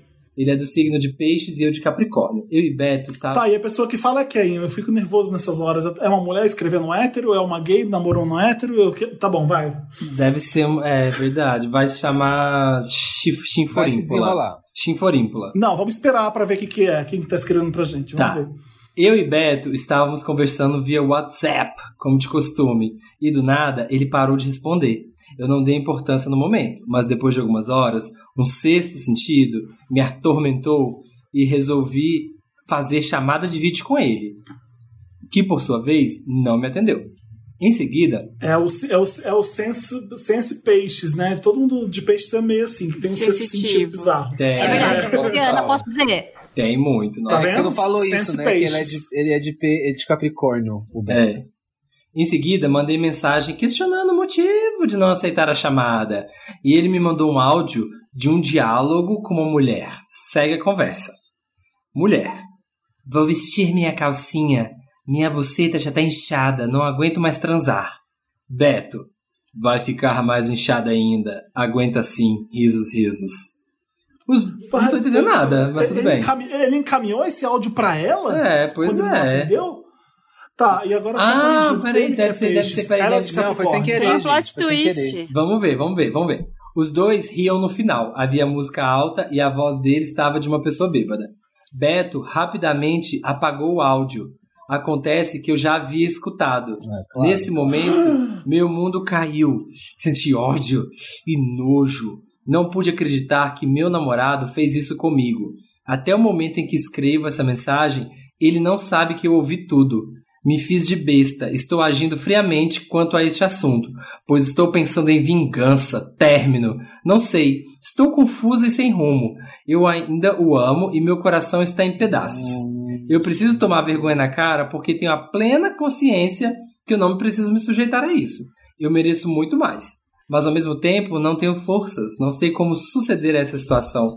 Me ajuda, Wanda. Por favor, obrigada.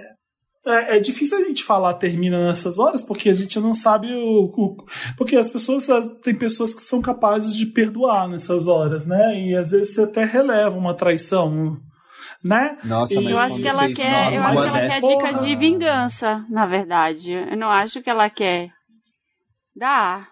Dá vontade de vingança. Vamos pensar, vamos ajudar ela numa vingança. Eu terminava e todo mundo que perguntasse: por que você terminou? Ou sei lá, falasse alguma coisa, cadê o fulano? Eu falo, fulano tá aqui, ó, encaminho o áudio. Mostrava o áudio. Mando esse áudio pra todo mundo. Ia fazer isso, eu terminar e ia fazer isso. Ela não tem mais o áudio, ele apagou o áudio, ela não tem mais. Sim.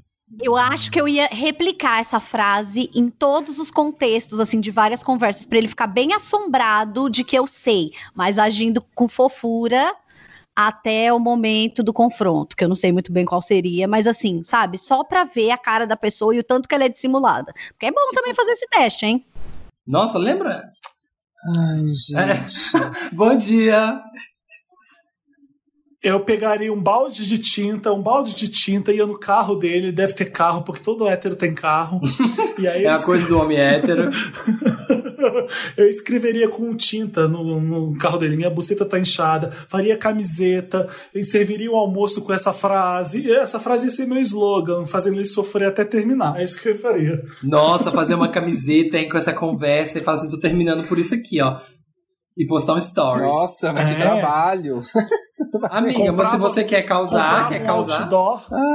Comprava um outdoor no bairro, colocaria... O que você faria? Anthrax.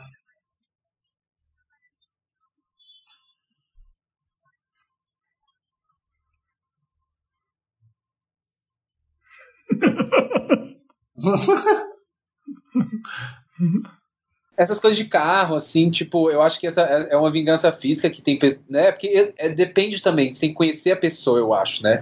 Tipo, pra planejar essa parte, assim, se você realmente quer se vingar, tem que conhecer, né? A pessoa. Porque você pode ir lá jogar a tinta no carro e passar a chave, pode ser o pior pesadelo dele. Agora, essa parte do TCC aí também, babado. Se você chegar lá e... Caralho. Já que ela é pisciana, eu aproveitaria uma coisa meio sense Márcia para o Activity. Ela é não? Unicórnio. Ele tá. Putz, por isso que ela tá aguentando. É verdade. Não, mas tudo bem. Vai pro paranormal do tipo, nossa, tive um sonho super estranho.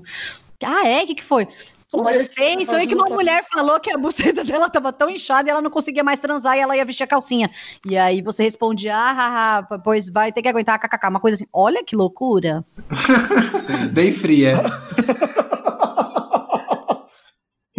Gosto. Cola massa de pastel no carro dele, em todos os faróis, assim, uma massa de pastel bem podre. Ou então eu não sei. Põe uma câmera filmando e mostra pra gente depois no Twitter como é que foi. Vai, fala, Davi.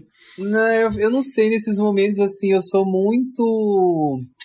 Ai, sei lá. É que esses casos, ainda mais amorosos, é uma coisa tão pessoal, né? Eu, sim, no meu caso... Qual que é o seu signo, Davi? Eu sou leão, mas meu acidente é câncer.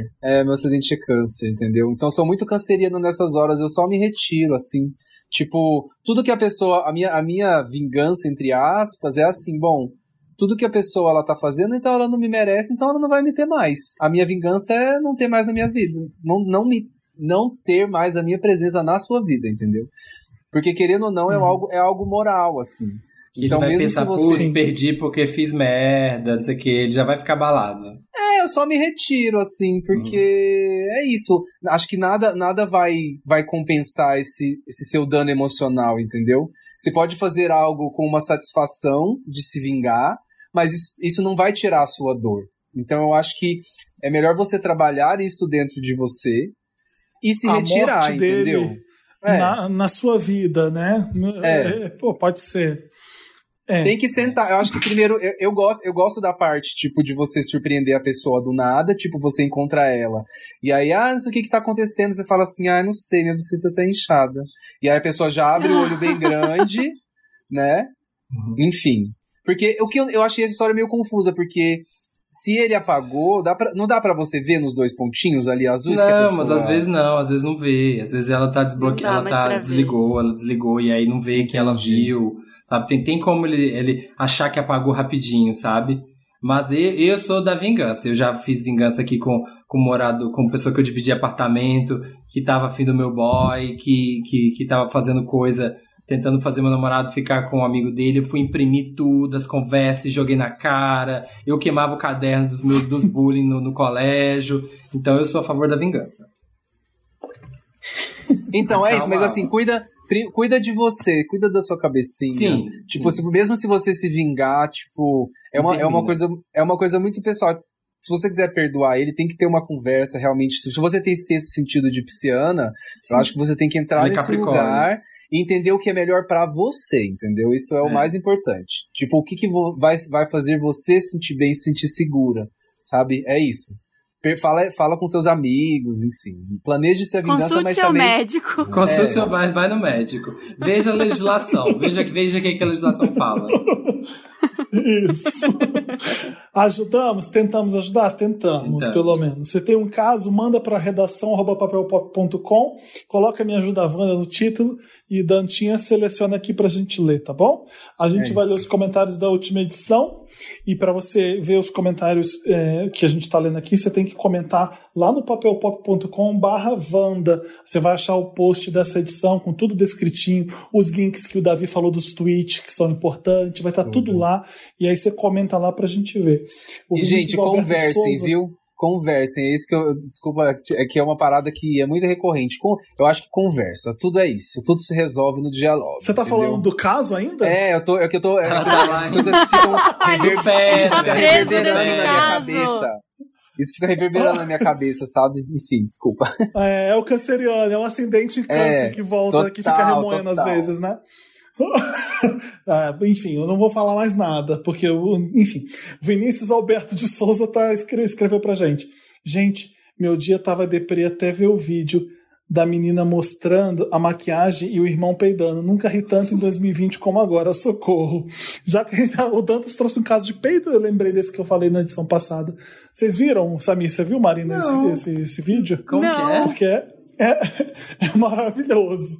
A menina se maquiando e o irmão tá dormindo no beliche. Ele começa a gritar. Sim, Vivi. E ela começa a ficar, que porra é essa? Fica puta, depois ela começa a rir, depois ela fica com nojo do cheiro. É maravilhoso ver na cara dela a sensação. Mas enfim, lê o próximo aí.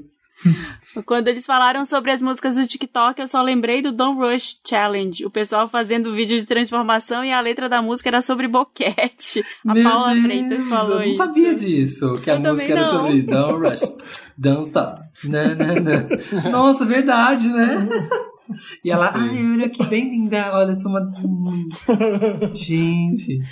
Gabriel Arthur diz: me senti representado pela história do furto da Marina.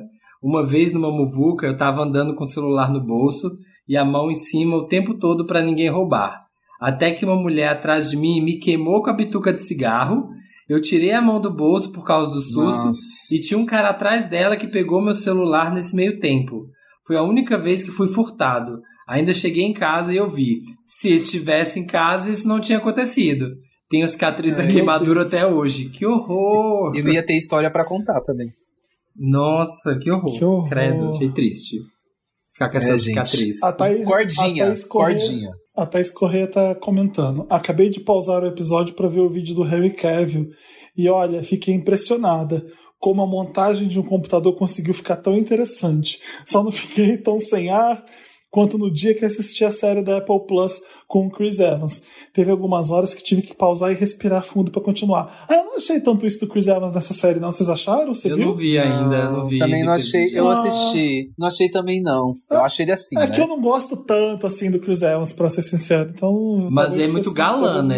Ele é muito, assim, essa beleza do americano, né? Beleza, então, beleza te tira americana. Da história. Beleza americana. Então, te tira um pouco da história. Assim, você pensa, ai, que triste história. Ai, mas que gato, sabe? Tipo assim, acho que dá uma tira da história um pouco. Não acho. Não, me incomoda que ele é um pouco castanho. Ele distrai. Ele distrai, a beleza distrai. Me incomoda que ele é castanho. Não gosto. Muda, loiro. Ele é castanho claro, não gosto. Chocolate. Que merda. Mas ele tá bonitão, com barba, né? Querendo ter um tom mais sério e tal. Distrai. Eu acho ele tá atuando bem, assim. Tá atuando bem. Mas próximo caso. Quem lê? Próximo comentário. Marina, tem aí? Deixa eu ver. Cadê? Elisa Mascarinho. Eu já li, eu acho que... Não. De quem é a vez? Elisa Mascarinho. Depois invoca a Wanda. Foi a hora de... Me ajuda a Wanda... Oi? Nada. Depois invoca a Wanda fora de hora e não me ajuda a Wanda do menino que fala que pode ter espírito na cadeira do quarto. Antes de dormir, tô colocando minha gata na cadeira da escrivaninha. Assim ela fica ocupada e ninguém do além senta. Olha, guardiã. Achei uma boa estratégia. Viu? Gente, adotem um gato, que isso é importante pra cadeira do seu quarto e para os gatinhos terem um lar. É esse meu conselho que eu dou pra vocês. Sim, tá deitadinha na cama, tá deitadinha na cama de casal, assim, tá com medo de, no meio da madrugada, sentir um peso na cama, assim, do espírito que sentou do seu lado. Enche de roupa. Sabe quando você enche um lado da cama de roupa e dorme só no cantinho? Assim o espírito não tem onde sentar. Pronto, resolveu. Acende uma vela, gente. Acende uma vela no lugar mais alto da sua casa. Né? Não. No lugar mais alto da sua casa, uma vela de 7 dias... E aí, eu sempre, quando eu sinto uma presença aqui na minha casa, eu faço isso. Eu falo assim, beleza, valeu a visita, mas aqui nesse lugar não, viu, anjo? Beleza? Você pode... Aqui não é a sua morada. Obrigado pela visita, mas ó, a porta tá aberta, você pode ir, tá bom? Ah. A minha filha tava esses dias, toda vez que eu ia colocar ela pra dormir, ela olhava pra uma parede e falava, mamãe, o homem tá me olhando. Aí eu, ai meu Deus. Ave Maria cheia de graça. Aí falou isso várias vezes e minha espinha gelando. Aí teve um dia que o pai dela foi colocar ela pra dormir. Aí ele falou, não, agora eu vou descobrir quem é esse homem. Ele acendeu a luz. É isso aqui, o homem, é isso aqui. Era uma boneca que tava olhando pra ela. Ele tirou a boneca, ela não falou mais. Ai, caralho, eu tô arrepiado. Mas criança tem, é mais aberta essa parte, né? Tem várias histórias aí. A gente vai perdendo durante a vida, né? Criança é normal. É que criança tem a vista boa, ela consegue ver um boneco no escuro, a gente não. Tem isso também. Tem também. Aham, nossa, que sorte, Marina, eu ia ficar cagado. Não, eu fiquei dias, assim, ela ficou tipo a semana inteira, aí falava, meu Deus do céu, que homem, não, filha, santo anjo do Senhor, rezando. Creio Deus Pai Todo-Poderoso, Criador do céu e da terra. Ó, a gente já tá pronto pro Halloween, a gente já tá aquecendo, porque esse Wanda de Halloween, vocês se preparem, porque a gente vai ter o Invocação Wanda mesmo. Vocês vão cagar mole. Outubro já tá aí, né? Preferido de geral. Outubro já tá aí, o ano já tá acabando. Já. Mas é muito doido, né, que coloca isso. Eu tô estudando muito sobre essas coisas ultimamente. Foi colocado pra gente, desde sempre, essa vibe do espírito como uma coisa muito sobrenatural, né? Como se... Eu tava até falando com o Samir, nosso grupo, hoje cedo, que como é colocado dessa forma pra gente, né? Como se fosse uma coisa muito distante e, gente, tá aqui a todo momento, entendeu? A gente precisa também, acho que pra gente ficar mais em paz, dar uma normalizada também, entendeu? Nos espíritos. Vamos normalizar os espíritos. É, entendeu? Porque essa dimensão, ela é presente, entendeu? Vamos empoderar também essa parte, porque um dia tu também serás. E aí você vai estar do outro lado, aí você vai ver como é que é aquele. Inventando, né? Uma luta dos espíritos. Eu falo pra ela. Ela fala às vezes assim, sonhei com um monstro, ele brigou comigo. Eu falei, fala pra ele, sai daqui, sim, que aqui não é sua casa, vai embora. É isso, tem que aprender a lidar também. Chegamos no final do Wanda? Chegamos. Uma saga. Vai ter Vandão no ar, fazer um Wanda gigantesco. Ai, deixa eu só avisar quem chegou até aqui que, gente, deu problema no meu áudio, por isso que no começo tá meio cagado, tá? Minha voz. Mas, se você chegou até aqui, te amo, beijos. E ouça o estilo possível, que já tá no ar aí de novo. Voltou. Olha, Estilo Possível é o podcast da Marina sobre moda. Escutem Estilo Possível. Sigam o Davi nas redes. Vejam os clipes. Escutem Davi nos streams. Sim, como é que te segue nas redes, Davi? No Instagram é Davi, Davi.i. Eu estou tentando fazer com que o Instagram me ajude a voltar com o Sabag. Não sei porquê, mas enfim. É muito difícil, eu não consigo mudar sozinho. Mas em breve serei de novo Davi Sabag. Mas é Davi.i ainda por enquanto. E no resto é tudo Davi Sabag. Pode me seguir aí, entendeu? E um grande beijo a todos. Muito obrigado pela sua participação. Enquanto Little contribuiu bastante, enquanto pessoa sensitiva também nos casos. Obrigado, é um prazer sempre, gente. Eu amo. Fê, e você? Como é que tá nas redes para as pessoas te seguirem? O Hollywood TV é maravilhoso. Fala pra gente. Procurem lá, joga lá no YouTube, Hollywood Forever TV, que já cai lá, vocês já vão achar. Uhum. O Instagram, @hollywoodforever.tv. O meu Instagram pessoal, @FeB_Soares. Arrasou. Oba, estou com saudade de todo mundo. Sim. Também. Enfim. Sim. É isso. Terminamos, é isso, gente. Quem quer falar mais alguma coisa? Quem aguentou até aqui é porque é guerreiro, é fã. Muito obrigado. Esse programa de 4h30. Você que já limpou a sua casa inteira, entendeu? Já tá até lustrando aí os móveis. E é isso. Toda quinta-feira, às 1h17, tem Vandinha em todos os lugares. Sigam a gente, @podcastvanda em todas as redes. Beijo! É isso, gente. Beijo! Tchau. Beijo. Obrigada!